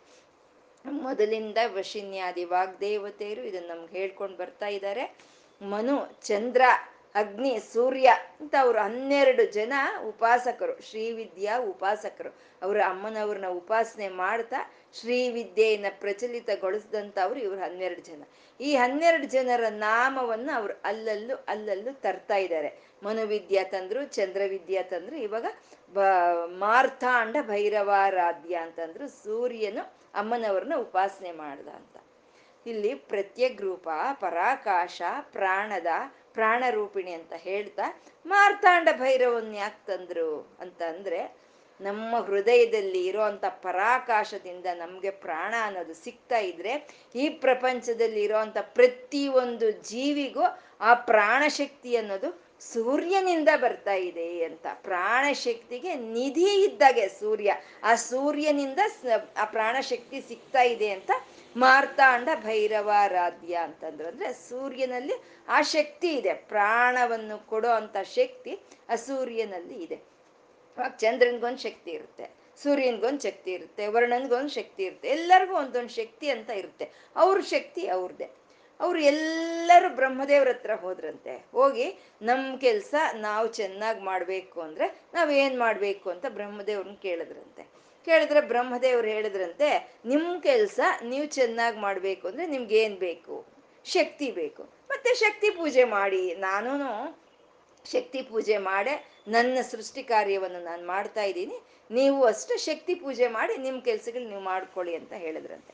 ಅದಕ್ಕೆ ನಾವು ಬೆಳಗ್ಗೆ ಎದ್ದ ತಕ್ಷಣ ಭಗವಂತನಿಗೆ ಒಂದು ನಮಸ್ಕಾರ ಹಾಕಬೇಕು. ತಂದೆ, ಇವತ್ತು ಬೆಳಗ್ಗೆ ಆಗಿದೆ, ಇವಾಗ ಬೆಳಗ್ಗೆ ಎದ್ದಿದ್ದೀನಿ, ಎಷ್ಟೋ ಕೆಲಸಗಳಿದೆ. ಈ ಕೆಲಸಗಳೆಲ್ಲ ನಾನು ನಿರ್ವಿಘ್ನವಾಗಿ ಮಾಡ್ಕೊಳ್ಳೋ ಅಷ್ಟು ಶಕ್ತಿ ನೀ ನನಗೆ ಪ್ರಸಾದಿಸು, ಅನುಗ್ರಹಿಸು ಅಂತ ನಾವು ಕೇಳ್ಕೊಳ್ಳೋ ಅಂಥದ್ದು. ಹಾಗೆ ಸೂರ್ಯನು ಬ ಅಮ್ಮನವ್ರನ್ನ ಉಪಾಸನೆ ಮಾಡ್ತಾ ಆ ಪ್ರಾಣ ಶಕ್ತಿಯನ್ನ ಆ ಪರಾಕಾಶ ಸ್ವರೂಪಿಣಿಯಾದ ಆ ತಾಯಿಯಿಂದ ಆ ಪ್ರಾಣಶಕ್ತಿಯನ್ನು ತಗೊಂಡು ಅವನು ಎಲ್ಲ ಪ್ರಪಂಚಕ್ಕೂ ಹಂಚ್ತಾ ಇದ್ದಾನೆ ಅಂತ ಹೇಳ್ತಾ, ಮಾರ್ತಾಂಡ ಭೈರವಾರಾಧ್ಯ ಅಂತ ಹೇಳಿದ್ರು. ಆ ಪ್ರಾಣಶಕ್ತಿ ಎಲ್ಲಿಂದ ಬಂತು? ಪರಾಕಾಶ ರೂಪಿಣಿಯಾದ ಅಮ್ಮನವರಿಂದ ಬಂತು ಅಂತ, ಮಾರ್ತಾಂಡ ಭೈರವಾರಾಧ್ಯ. ಇಲ್ಲಿ ಮಾರ್ತಾಂಡ ಅಂತಂದ್ರೆ, ಮಾರ್ತಾಂಡ ಅಂದ್ರೆ ಮೃತಪಟ್ಟಿರೋ ಅಂಡವನ್ನ ಮಾರ್ತಾಂಡ ಅಂತ ಕರಿತೀವಿ ನಾವು, ಮೃತಪಟ್ಟಿರೋ ಅಂಡ. ಸೂರ್ಯ ಭಗವಂತ ಮಾರ್ತಾಂಡ ಭೈರವಾರಾಧ್ಯ ಅಂದ್ರೆ ಮೃತಪಟ್ಟಿದ ಅಂಡದಿಂದ ಬಂದವನು ಸೂರ್ಯ ಅಂತ. ಅಂದ್ರೆ ಇದು ಅದಿತಿ ದೇವಿ ಸೂರ್ಯೋಪಾಸನೆ ಮಾಡ್ತಾಳೆ. ಸೂರ್ಯೋಪಾಸನೆ ಮಾಡಿ ನಿನ್ನನ್ನ ನನ್ನ ಗರ್ಭದಲ್ಲಿ ಧರಿಸ್ಬೇಕು ಅನ್ನೋ ಒಂದು ಕೋರಿಕೆ ನನಗಿದೆ ಅಂತ ಹೇಳ್ತಾಳೆ. ಹಾಗೆ ಆಗ್ಲಿ ಅಂತ ಹೇಳಿ ಸೂರ್ಯ ಅದಿತಿಯ ಒಂದು ಗರ್ಭದೊಳಗೆ ಪ್ರವೇಶ ಮಾಡ್ತಾನೆ. ಯಾವಾಗ ಸೂರ್ಯ ಭಗವಂತ ಅದಿತಿಯ ಹೊಟ್ಟೆ ಒಳಗೆ ಪ್ರವೇಶ ಮಾಡ್ತಾನೋ, ಆಕೆಗೆ ಅತೀ ಸಂತೋಷವಾಗುತ್ತೆ. ಬ, ಸೂರ್ಯ ಭಗವಂತ ಒಳಗೆ ಇದ್ದಾನೆ, ಹಾಗಾಗಿ ನಾನು ಯಾವುದು ಆಹಾರ ತಗೋಬಾರ್ದು ಅಂತ ಹೇಳಿ ಒಂದು ಉಪವಾಸ ವ್ರತಗಳನ್ನ, ವಿಪರೀತವಾದ ವ್ರತಗಳನ್ನ ಮಾಡ್ತಾ ಉಪವಾಸ ಇದ್ದು ಎಷ್ಟೋ ತಿಂಗಳಾಗಿ ಉಪವಾಸ ಇದ್ದು ಬಿಡ್ತಾಳೆ. ಆಗ ಎಲ್ಲ ಹೋಗಿದ್ ಕಶ್ಯಪ ಮಹರ್ಷಿ ಬರ್ತಾರೆ. ಬಂದ್ಬಿಟ್ಟು ಏನು ಗರ್ಭಿಣಿ ನೀನು, ಈ ರೀತಿ ನೀನು ಉಪವಾಸ ಮಾಡ್ತಾ ಇದೀಯಾ? ಅಂದ್ರೆ ಒಳಗಡೆ ಇರೋಂತ ಅಂಡ ಸತ್ತು ಹೋಗಿರುತ್ತೆ ಬದುಕಿರುತ್ತಾ? ನೀನು ಈ ರೀತಿ ಆಹಾರ ಬಿಟ್ರೆ ಅಂತ ಕೇಳ್ತಾನೆ. ಇದು ಒಳಗೆ ಇರುವಂತ ಸೂರ್ಯ ಕೇಳಿಸ್ಕೊಳ್ತಾನೆ. ಕೇಳಿಸ್ಕೊಂಡು ಇನ್ನೂ ಸಂಪೂರ್ಣ ವೃದ್ಧಿನೇ ಆಗಿಲ್ಲ. ಆದರೆ ಎಲ್ಲಿ ಅಂಡ ಸತ್ತು ಹೋಗಿದೆಯೋ ಅಂತ ಹೇಳಿ ಹಾಗಾಗಿ ಅಂಡದಿಂದ ಆಚೆ ಬರ್ತಾನೆ. ಅದು ಮಾರ್ತಾಂಡ ಭೈರವಾರಾಧ್ಯ ಸತ್ವೋದಂತ ಅಂಡದಿಂದ ಆಚೆ ಬಂದಂತವನು ಮಾರ್ತಾಂಡ ಭೈರವಾರಾಧ್ಯ ಅಂತ. ಇದರಿಂದ ಇನ್ನೂ ಭಾಷ್ಯಕಾರರು ಇನ್ನೂ ಅದ್ಭುತವಾದಂತ ಒಂದು ಭಾವನೆಯನ್ನ ಕೊಟ್ಟಿದ್ದಾರೆ. ಅವನು ಅದಿತಿ ಹೇಳಿರ್ತಾಳಲ್ವಾ, ಇವನು ನೀನು ಸಾಯಿಸ್ತೀಯ, ಏನ ಮಗುನ, ಈಗ ಉಪವಾಸ ವ್ರತಗಳು ಮಾಡಿ ಅಂತಂದ್ರೆ ಅದಿತಿ ಹೇಳಿರ್ತಾಳೆ. ಸಾಯಿ, ಸಾ, ಸತ್ತೋನು ಹುಟ್ಟಲ್ಲ ಇವಾಗ ಎಲ್ಲಾರನ್ನು ಬದುಕ್ಸೋನು ಹುಟ್ಟಿರ್ತಾನೆ ಅಂತ ಹೇಳಿರ್ತಾಳೆ. ಆ ಬದುಕ್ಸೋನು ಹುಟ್ಟೋದು ಏನಪ್ಪಾ ಅಂತಂದ್ರೆ, ರಾತ್ರಿ ಆದ್ರೆ ಈ ಪ್ರಪಂಚ ಎಲ್ಲ ಮಲಗುತ್ತೆ. ಮಲಗ್ದಾಗ ಹೇಗಿರ್ತೀವಪ್ಪ ನಾವು? ಆ ಪ್ರಾಣದ, ಆ ಪ್ರಾಣನೇ ಇಪ್ಪತ್ನಾಲ್ಕು ಗಂಟೆ ನಮ್ಮಲ್ಲಿ ಕೆಲಸ ಮಾಡ್ತಾ ಇರುತ್ತೆ. ಅದಷ್ಟಕ್ಕೆ ಕೆಲಸ ಮಾಡ್ತಾ ಇರುತ್ತೆ. ಅದನ್ನ ಕೆಲಸ ಮಾಡಿಸೋ ಕೆಲಸ ಏನು ಇಲ್ಲ. ನಾವೇನು ಅನ್ಕೊಳ್ತೀವ? ಇವಾಗ ಉಸಿರು ತಗೋಬೇಕು, ಇವಾಗ ಉಸಿರು ಬೇಕು ಅಂತ ನಾವೇನು ಅನ್ಕೊಳ್ತಾ ಇಲ್ಲ. ನಾವು ನಿದ್ದೆ ಮಾಡಿದಾಗ ನಮ್ಗೆ ಯಾವ ಅವಯವಗಳು ಕೆಲಸ ಮಾಡಲ್ಲ. ಆದರೆ ಇಪ್ಪತ್ನಾಲ್ಕು ಗಂಟೆ ಕೆಲಸ ಮಾಡೋದು ಆ ಪ್ರಾಣ ಸ್ವರೂಪಿಣಿಯಾದ ಆ ತಾಯಿನೇ ಕೆಲಸ ಮಾಡೋದು. ಆ ನಿದ್ದೆ ಮಾಡೋವಾಗ ಕೈ ಹೇಗಿರುತ್ತೋ, ಕಾಲು ಹೇಗಿರುತ್ತೋ ಯಾವ್ದನ್ನ ಕದಲಿಸ್ತೀವಿ ನಾವು? ಸತ್ತೋರ್ ಬಿದ್ದೋದಂಗೆ ಬಿದ್ದೋಗಿರ್ತೀವಿ.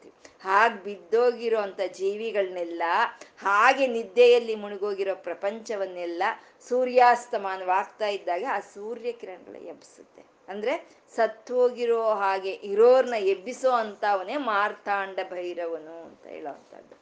ಮತ್ತೆ ಇದು ಸೈಂಟಿಫಿಕ್ ಆಗಿ ತಗೊಂಡ್ರು ಸೈನ್ಸ್ ಹೇಳುತ್ತೆ ಸೂರ್ಯ ಅಂದ್ರೆ ಉರಿತಾ ಇರೋ ಅಂತ ಒಂದು ಅಗ್ನಿಗೋಳ ಅಂತ ಹೇಳುತ್ತೆ. ಅಂದ್ರೆ ಫೈರ್ ಬಾಲ್ ಉರಿತಾ ಇದೆ ದಗ್ಗ ದಗ್ಗ ದಗ್ಗ ಉರಿತಾ ಇರೋಂಥ ಅಗ್ನಿಕುಂಡ ಅದು. ಅದಕ್ಕೆ ಯಾರಾದರೂ ಸೂರ್ಯನ ಹತ್ರ ಹೋಗಕ್ ಸಾಧ್ಯ ಆಗುತ್ತಾ? ಯಾರು ಸಾಧ್ಯ ಆಗಲ್ಲ. ಹಾಗೆ ಉರಿತಾ ಇರುವಂತ ಅಗ್ನಿಜ್ವ ಅಗ್ನಿಕುಂಡ ಅದು ಸೂರ್ಯ ಹೇಳೋದು. ಆ ಅಗ್ನಿಕುಂಡ ಉರಿತಾ ಇರೋದು ಅಂದ್ರೆ ಕಣಗಳು ಒಂದಕ್ಕೊಂದು ಕ್ಲಾಶ್ ಆಗುತ್ತೆ. ಒಂದಕ್ಕೊಂದು ಕಣಗಳು ಒತ್ಕೊಂಡಾಗ ಅದು ಸ್ಫೋಟಗೊಂಡು ಅದರಿಂದ ಶಕ್ತಿ ಬರುತ್ತೆ. ಅಂದ್ರೆ ಒಂದಕ್ಕೊಂದು ಅದು ಡಿ ಹೊಡ್ಕೊಂಡಾಗ ಅವು ಕ್ಷಯವಾಗಿ ಹೋಗುತ್ತೆ ಅಂದ್ರೆ ಅವು ಸತ್ತು ಹೋಗುತ್ತೆ ಆ ಸತ್ತೋಗಿರುವಂತ ಕಣಗಳಿಂದ ಆ ಶಕ್ತಿ ಆಚೆ ಬರುತ್ತೆ. ಹಾಗಾಗಿ ಸೂರ್ಯನ ಮಾರ್ತಾಂಡ ಭೈರವ ಅಂತ ಕರೀತಾರೆ. ಮಾರ್ತಾಂಡ ಅಂದ್ರೆ. ಮಾರ್ತಾಂಡ ಸರಿ, ಭೈರವ ಯಾಕೆ ಬಂದ ಇಲ್ಲಿ? ಭೈರವ ಅಂದ್ರೆ ಶಿವ ಅಲ್ವಾ? ಅಂತಂದ್ರೆ ಭೈರವ ಅಂದ್ರೆ ಉಗ್ರವಾದಂತ ಶಕ್ತಿ ಯಾರಲ್ಲಿ ಇರುತ್ತೋ ಅವ್ರನ್ನ ಭೈರವ ಅಂತ ಹೇಳೋವಂಥದ್ದು. ಉಗ್ರ ಶಕ್ತಿ. ಅದಕ್ಕೆ ಕಾಲ ಭೈರವ ಅಂತಾರೆ. ಕಾಲಕ್ಕಿಂತ ಬಲ ಇನ್ ಯಾವುದಕ್ಕೂ ಇಲ್ಲ. ಅದಕ್ಕೆ ಕಾಲವನ್ನ ಕಾಲಭೈರವ ಅಂತ ಕರೀತಾರೆ. ಸೂರ್ಯನಿಗಿಂತ ಬಲ ಇನ್ ಯಾರಿಗಿದೆ? ಶಿವ, ಸೂರ್ಯನಿಂದ ಶಕ್ತಿ ಯಾರಿಗಿದೆ? ಹಾಗಾಗಿ ಸೂರ್ಯನ ಕಾಲ ಭೈರವ ಅಂತ ಕರೀತಾರೆ. ಇದು ಒಂದು ಚರಿತ್ರೆಯಾತ್ಮಕವಾಗಿ ಒಂದು ಕತೆ ಇದೆ. ಈ ಮಹಾರಾಷ್ಟ್ರ ಪ್ರದೇಶದ ಒಂದು ಇದರಲ್ಲಿ ಮಲ್ಲ ಒಂದು ಮಲ್ಲ ಮಲ್ಲರ ಮಲ್ಲ ಅಂತ ಒಬ್ಬ ರಾಕ್ಷಸ ಇರ್ತಾನೆ. ಆ ರಾಕ್ಷಸ ಕಿತ್ತು ತಿಂತಾ ಇರ್ತಾನೆ ಎಲ್ಲಾರು ಅವಾಗ ಅಲ್ಲಿರೋ ಋಷಿ ಮುನಿಗಳು ಪ್ರಾರ್ಥಿಸ್ತಾರೆ, ಈಶ್ವರನನ್ನ ಬಂದು ಆ ರಾಕ್ಷಸನ ದೈತ್ಯನಿಂದ ನಮ್ಮನ್ನೆಲ್ಲ ಕಾಪಾಡು ನೀನು ಅಂತಕ್ಕ ಅಂತ ಪ್ರಾರ್ಥಿಸಿದಾಗ ಆ ಸೂರ್ಯ ಮಂಡಳ ಮಧ್ಯದೊಳಗಿಂದ ಕುದುರೆಯನ್ನು ಹತ್ತಿ ಈಶ್ವರ ಬರ್ತಾ ಇರೋ ಹಾಗೆ ಅವ್ರಿಗೆ ಧ್ಯಾನಕ್ಕೆ ಬರುತ್ತಂತೆ. ಆ ಕುದುರೆ ಮೇಲೆ ಕೂತ್ಕೊಂಡು ಬಂದು ಆ ಮಣಿಮಲ್ಲನನ್ನ, ರಾಕ್ಷಸನನ್ನ ಸಂಹಾರ ಮಾಡ್ತಾನೆ. ಹಾಗಾಗಿ ಅವನ ಮಲ್ಲಾದಿ ಮಲ್ಲ ಅಂತಾನು ಕರೀತಾರೆ. ಆ ರೀತಿ ಇವತ್ತಿಗೂ ಮಹಾರಾಷ್ಟ್ರದಲ್ಲಿ ಒಂದು ದೇವಸ್ಥಾನ ಇದೆಯಂತೆ. ಕುದುರೆ ಮೇಲೆ ಕೂತ್ಕೊಂಡು, ಆ ಈಶ್ವರ ಇರೋ ಹಾಗೆ ಒಂದು ದೇವಸ್ಥಾನ ಇದೆಯಂತೆ. ಅದು ಕೊಲ್ಲಾಪುರ ಕ್ಷೇತ್ರದ ಹತ್ರ ಇದೆಯಂತೆ. ಅದನ್ನ ನೋಡಿ ಎಲ್ಲರೂ ಯಾರೋ ರಾಜ ಅಂತನೋ, ಶಿವಾಜಿನೋ ಅಂತ ಅನ್ಕೊಳ್ತಾರಂತೆ. ಆ ಶಿವಾಜಿ ಅಲ್ಲ, ಸಾಕ್ಷಾತ್ ಶಿವನ ದೇವಸ್ಥಾನವೇ ಅದು ಅಂತ ಹೇಳೋದು. ಅಂದ್ರೆ ಸೂರ್ಯ ಮಂಡಲ ಮಧ್ಯದೊಳಗಿಂದ ಬಂದಂತ ಸೂರ್ಯ ಮಂಡಲ ಮಧ್ಯದಿಂದ ಆ ಭೈರವನು ಬಂದಿದ್ದ ಕಾರಣವಾಗಿ ಸೂರ್ಯನ್ಗೆ ಮಾರ್ತಾಂಡ ಭೈರವ ಅಂತ ಅಂದ್ರು. ಅದ್ ಮಾರ್ತಾಂಡ ಭೈರವಾರಾಧ್ಯ ಅಂತ ಮಾರ್ತಾಂಡ ಭೈರವನಿಂದ ಆರಾಧಿಸಲ್ಪಟ್ಟಂತ ಅಮ್ಮ ಮಾರ್ತಾಂಡ ಭೈರವಾರಾಧ್ಯ. ಮಂತ್ರಿಣ್ಯಸ್ತ ರಾಜ್ಯದುಹು ಅಂತ ಇದ್ದಾರೆ ಈ ಮಾರ್ತಾಂಡ ಭೈರವಾರಾಧ್ಯ ಮಂತ್ರಿಣ್ಯಸ್ತ ರಾಜ್ಯದುಹು ತ್ರಿಪುರೇಶಿ ಜಯಸೇನ ಈ ನಾಲ್ಕು, ಐದು ನಾಮಗಳು ನಮಗೆ ಲಲಿತೋಪಾಖ್ಯಾನದಲ್ಲಿ ಬರೋ ಅಂತ ಒಂದು ಬಂಡಾಸುರನ ಯುದ್ಧ ಘಟ್ಟವನ್ನೇ ನಮ್ಮ ಮುಂದೆ ತರೋ ಅಂತದ್ದು ಮಂತ್ರಿಣ್ಯಸ್ತ ರಾಜ್ಯ ದುಹು ಅಂದ್ರು. ದುಹು ಅಂದ್ರೆ ಭಾರ. ರಾಜ್ಯ ಅಂತಂದ್ರೆ ರಾಜ್ಯದ ಭಾರವನ್ನ ಲಲಿತ ಮಂತ್ರಿಣಿಗೆ ಒಪ್ಸಿದ್ಲಂತೆ. ಮಂತ್ರಿಣಿ ಯಾರು? ರಾಜಶ್ಯಾಮಲಾದೇವಿ, ರಾಜಶ್ಯಾಮಲಾದೇವಿನೇ ಮಂತ್ರಿ ಅಂತ ಹೇಳುದು. ಆ ಮಂತ್ರಿಗೆ ತನ್ನ ರಾಜ್ಯವನ್ನು ಒಪ್ಪಿಸಿದ್ಲಂತೆ. ಈ ಬಂಡಾಸುರ ವಧೋದ್ಯುಕ್ತ ಶಕ್ತಿ ಸೇನಾ ಸಮನ್ವಿತ. ಬಂಡಾಸುರನ ಸಂಹಾರಕ್ಕಾಗಿ ಶಕ್ತಿಯನ್ನೆಲ್ ಸೈನ್ಯವನ್ನೆಲ್ಲ ಸಮನ, ಸಮನ್ವಯಿಸ್ಕೊಳ್ತಾಳೆ ಲಲಿತಾ. ಆ ಸಮನ್ವಯಿಸ್ ಸಮನ್ವಯಿಸ್ಕೊಳ್ಳೋವಾಗ ಎಡಗಡೆಯಿಂದ ವಾರಾಹಿ ದೇವಿ ಬರ್ತಾಳೆ. ಆ ಬಂದಂತ ವಾರಾಹಿ ದೇವಿನ ನೀನು ಸೈನ್ಯಾಧಿಪತಿ ಆಗು ಅಂತ ಸೈನ್ಯಾಧಿಪತಿಯನ್ನಾಗಿ ಮಾಡ್ತಾಳೆ ವಾರಾಹಿ ದೇವಿಯನ್ನ. ಮಾಡಿ ತನ್ನ ಒಂದು ಒಣಕೆಯನ್ನ ತೆಗೆದು ಆಯುಧವನ್ನಾಗಿ ವಾರಾಹಿ ದೇವಿಗೆ ಕೊಡ್ತಾಳೆ. ಬಲಗಡೆ ಭಾಗದಿಂದ ರಾಜಶ್ಯಾಮಲಾ ದೇವಿ ಬರ್ತಾಳೆ. ಆ ರಾಜಶ್ಯಾಮಲಾ ದೇವಿಯನ್ನ ನೀನು ನನ್ನ ರಾಜ್ಯಕ್ಕೆ ಮಂತ್ರಿ ಆಗು ನೀನು ಅಂತ ಬಯಡ ಬಲಗೈಯನ್ನ ಆ ರಾಜಶ್ಯಾಮಲ ಭುಜದ ಸುತ್ತ ಹಾಕಿ ಹತ್ತಿರಕ್ಕೆ ಎಳ್ಕೊಂಡು ತನ್ನ ಕೈಯಲ್ಲಿರುವಂತ ಉಂಗುರವನ್ನ ತೆಗೆದು ರಾಜಶ್ಯಾಮಲಾ ದೇವಿಗೆ ತೊಡಗಿಸ್ತಾಳಂತೆ ಅದು. ಅದಕ್ಕೆ ರಾ, ಶ್ಯಾಮಲಾದೇವಿಯ ಅಷ್ಟೋತ್ತರದಲ್ಲಿ ಮುದ್ರಾದೇವಿ ಅಂತಾನು ಬರುತ್ತೆ. ಮುದ್ರಾದೇವಿ ಅಂದ್ರೆ ಆ ಮುದ್ರೆಯನ್ನು ಕೊಟ್ಲು ಅಂತ. ಇಲ್ಲಿ ಉಂಗುರ ಕೊಟ್ಲು ಅಂತ ಅಂದ್ರೆ ರಾಜಮುದ್ರಿಕೆ ಅದು, ರಾಜಮುದ್ರಿಕೆ. ಇವಾಗ ಯಾವ್ದಾದ್ರೂ ಒಂದು ರಾಜ ಏನೋ ಒಂದು ಆಜ್ಞೆಯನ್ನು ಕೊಟ್ಟ ಅಂದ್ರೆ ಕೊಟ್ಟ ತಕ್ಷಣ ಆಗಲ್ಲ, ಅದಕ್ಕೆ ಮುದ್ರೆ ಬೀಳಬೇಕು. ಇವಾಗ ಏನಾದರೂ ಒಂದು ಗೌರ್ಮೆಂಟ್ ಆರ್ಡರ್ ಅಂತ ಆದ್ರೆ ಅದಕ್ಕೆ ಸೀಲ್ ಬೀಳಬೇಕು. ಸುಮ್ಮನೆ ಪೇಪರಲ್ಲಿ ಬರ್ಕೊಂಡು ಬಂದರೆ ಅದು ಅದು ಫೋರ್ಸಿಗೆ ಬರೋದಿಲ್ಲ ಅದು. ಅದಕ್ಕೆ ಒಂದು ಪವರ್ ಅಂತ ಇರಲ್ಲ, ಅದಕ್ಕೆ ಸ್ಟಾಂಪ್ ಹಾಕ್ತಾರೆ. ಹಾಗೆ ಉಂಗರವನ್ನು ತೊಡಗಿಸಿದ್ರು ಅಂದರೆ ರಾಜ ಮುದ್ರೆಯನ್ನು ಕೊಟ್ಲು ಅಂತ. ತನ್ನ ರಾಜ್ಯಕ್ಕೆ ನೀನು ಮಂತ್ರಿಣಿಯಾಗು. ನೀನು ಏನು ನಿರ್ಧಾರಣ ತಗೊಂಡ್ರು ನನ್ನ ಆಮೋದ ಇದೆ ಅಂತ ರಾಜಮುದ್ರಿಕೆಯನ್ನ ಆ ಶ್ಯಾಮಲಾದೇವಿಯ ಕೈಗೆ ತೊಡಗಿಸಿದ್ಲಂತೆ. ಅದು ಮಂತ್ರಿಣ್ಯಸ್ತ ರಾಜ್ಯದುಹು ಅಂತ ಹೇಳೋದು. ಅಂದ್ರೆ ಇಲ್ಲಿ ಶ್ಯಾಮಲಾದೇವಿಯನ್ನೇ ಯಾಕೆ ಮಂತ್ರಿಣಿಯಾಗಿ ಮಾಡಿದ್ದು? ತನ್ನ ರಾಜ್ಯದ ಭಾರವನ್ನ ಯಾಕೆ ಒಪ್ಸಿದ್ದು ಅಂದ್ರೆ ಯಾವಾಗ್ಲೂ ರಾಜ್ಯವನ್ನ ಜ್ಞಾನವೇ ಆಳ್ಬೇಕು. ಅಜ್ಞಾನ ಆಳ್ಬಾರ್ದು ಜ್ಞಾನಕ್ಕೆ. ಜ್ಞಾನ ದೇವತೆ ಶ್ಯಾಮಲಾದೇವಿ ಜ್ಞಾನ ದೇವತೆ ಆದ ಶ್ಯಾಮಲಾದೇವಿ ಆ ರಾಜ್ಯವನ್ನು ಆಳಿದ್ರೆ ಹೇಗಿರುತ್ತೆ ಇನ್ನ? ಹಾಗಾಗಿ ಜ್ಞಾನ ದೇವತೆ ಅದೇ ರಾಜ ಶ್ಯಾಮಲಾದೇವಿಗೆ ತನ್ನ ರಾಜ್ಯವನ್ನು ಒಪ್ಸಿದ್ಲು ಅಂತ. ಅಷ್ಟೇ ಅಜ್ಞಾನ ಯಾವತ್ತೂ ಆಳ್ಬಾರ್ದು. ನಮ್ಮ ಹೃದಯ ಸಾಮ್ರಾಜ್ಯವನ್ನ ಆ ಶ್ಯಾಮಲಾದೇವಿನೇ ಆಳ್ಬೇಕು. ಜ್ಞಾನವೇ ಆಳ್ಬೇಕು. ಆವಾಗಲೇ ನಾವು ಪ್ರತ್ಯನ್ಮುಖರಾಗ್ತೀವಿ. ಆ ಪರಾಕಾಶ ರೂಪಿಣಿ, ಆ ಪ್ರಾಣದಾದ ತಾಯಿ ನಮ್ಮ ಒಂದು ಅನುಭವಕ್ಕೆ ಬರ್ತಾಳೆ. ಇಲ್ಲ, ಅಜ್ಞಾನ ಆಳ್ತಾ ಇದೆ ನಮ್ಮನ್ನ ಅಂತಂದ್ರೆ ನಮ್ಮ ಇಂದ್ರಿಯಗಳು ಪ್ರಪಂಚದ ಕಡೆ ಓಡ್ತಾ ಇರುತ್ತೆ. ನಾವು ಭಗವಂತನಿಗೆ ದೂರವಾಗ್ತೀವಿ ಅಂತ ಅಂದ್ರೆ ನಮ್ಮನ್ನ ಆಳೋದು, ಜ್ಞಾನ ನಮ್ಮನ್ನ ಆಳ್ಬೇಕು ಅನ್ನೋಂಥದ್ದೇ ಮಂತ್ರಿನ್ಯಸ್ತ ರಾಜ್ಯದೂಹು ಅಂತ ಹೇಳೋದು. ಅಂದ್ರೆ ಈ ತಾಯಿ ತ ಏನು ಬೇಕೋ ಅದನ್ನೆಲ್ಲ ಇವಾಗ ಮಂತ್ರಿ ಅಂದ್ರೆ ಮಂತ್ರಿನೇ ಏನು ಕೊಡಲ್ಲ, ರಾಜನ್ಗೆ ಹೇಳಿ ಕೊಳಿಸ್ತಾನೆ ಅಲ್ವಾ?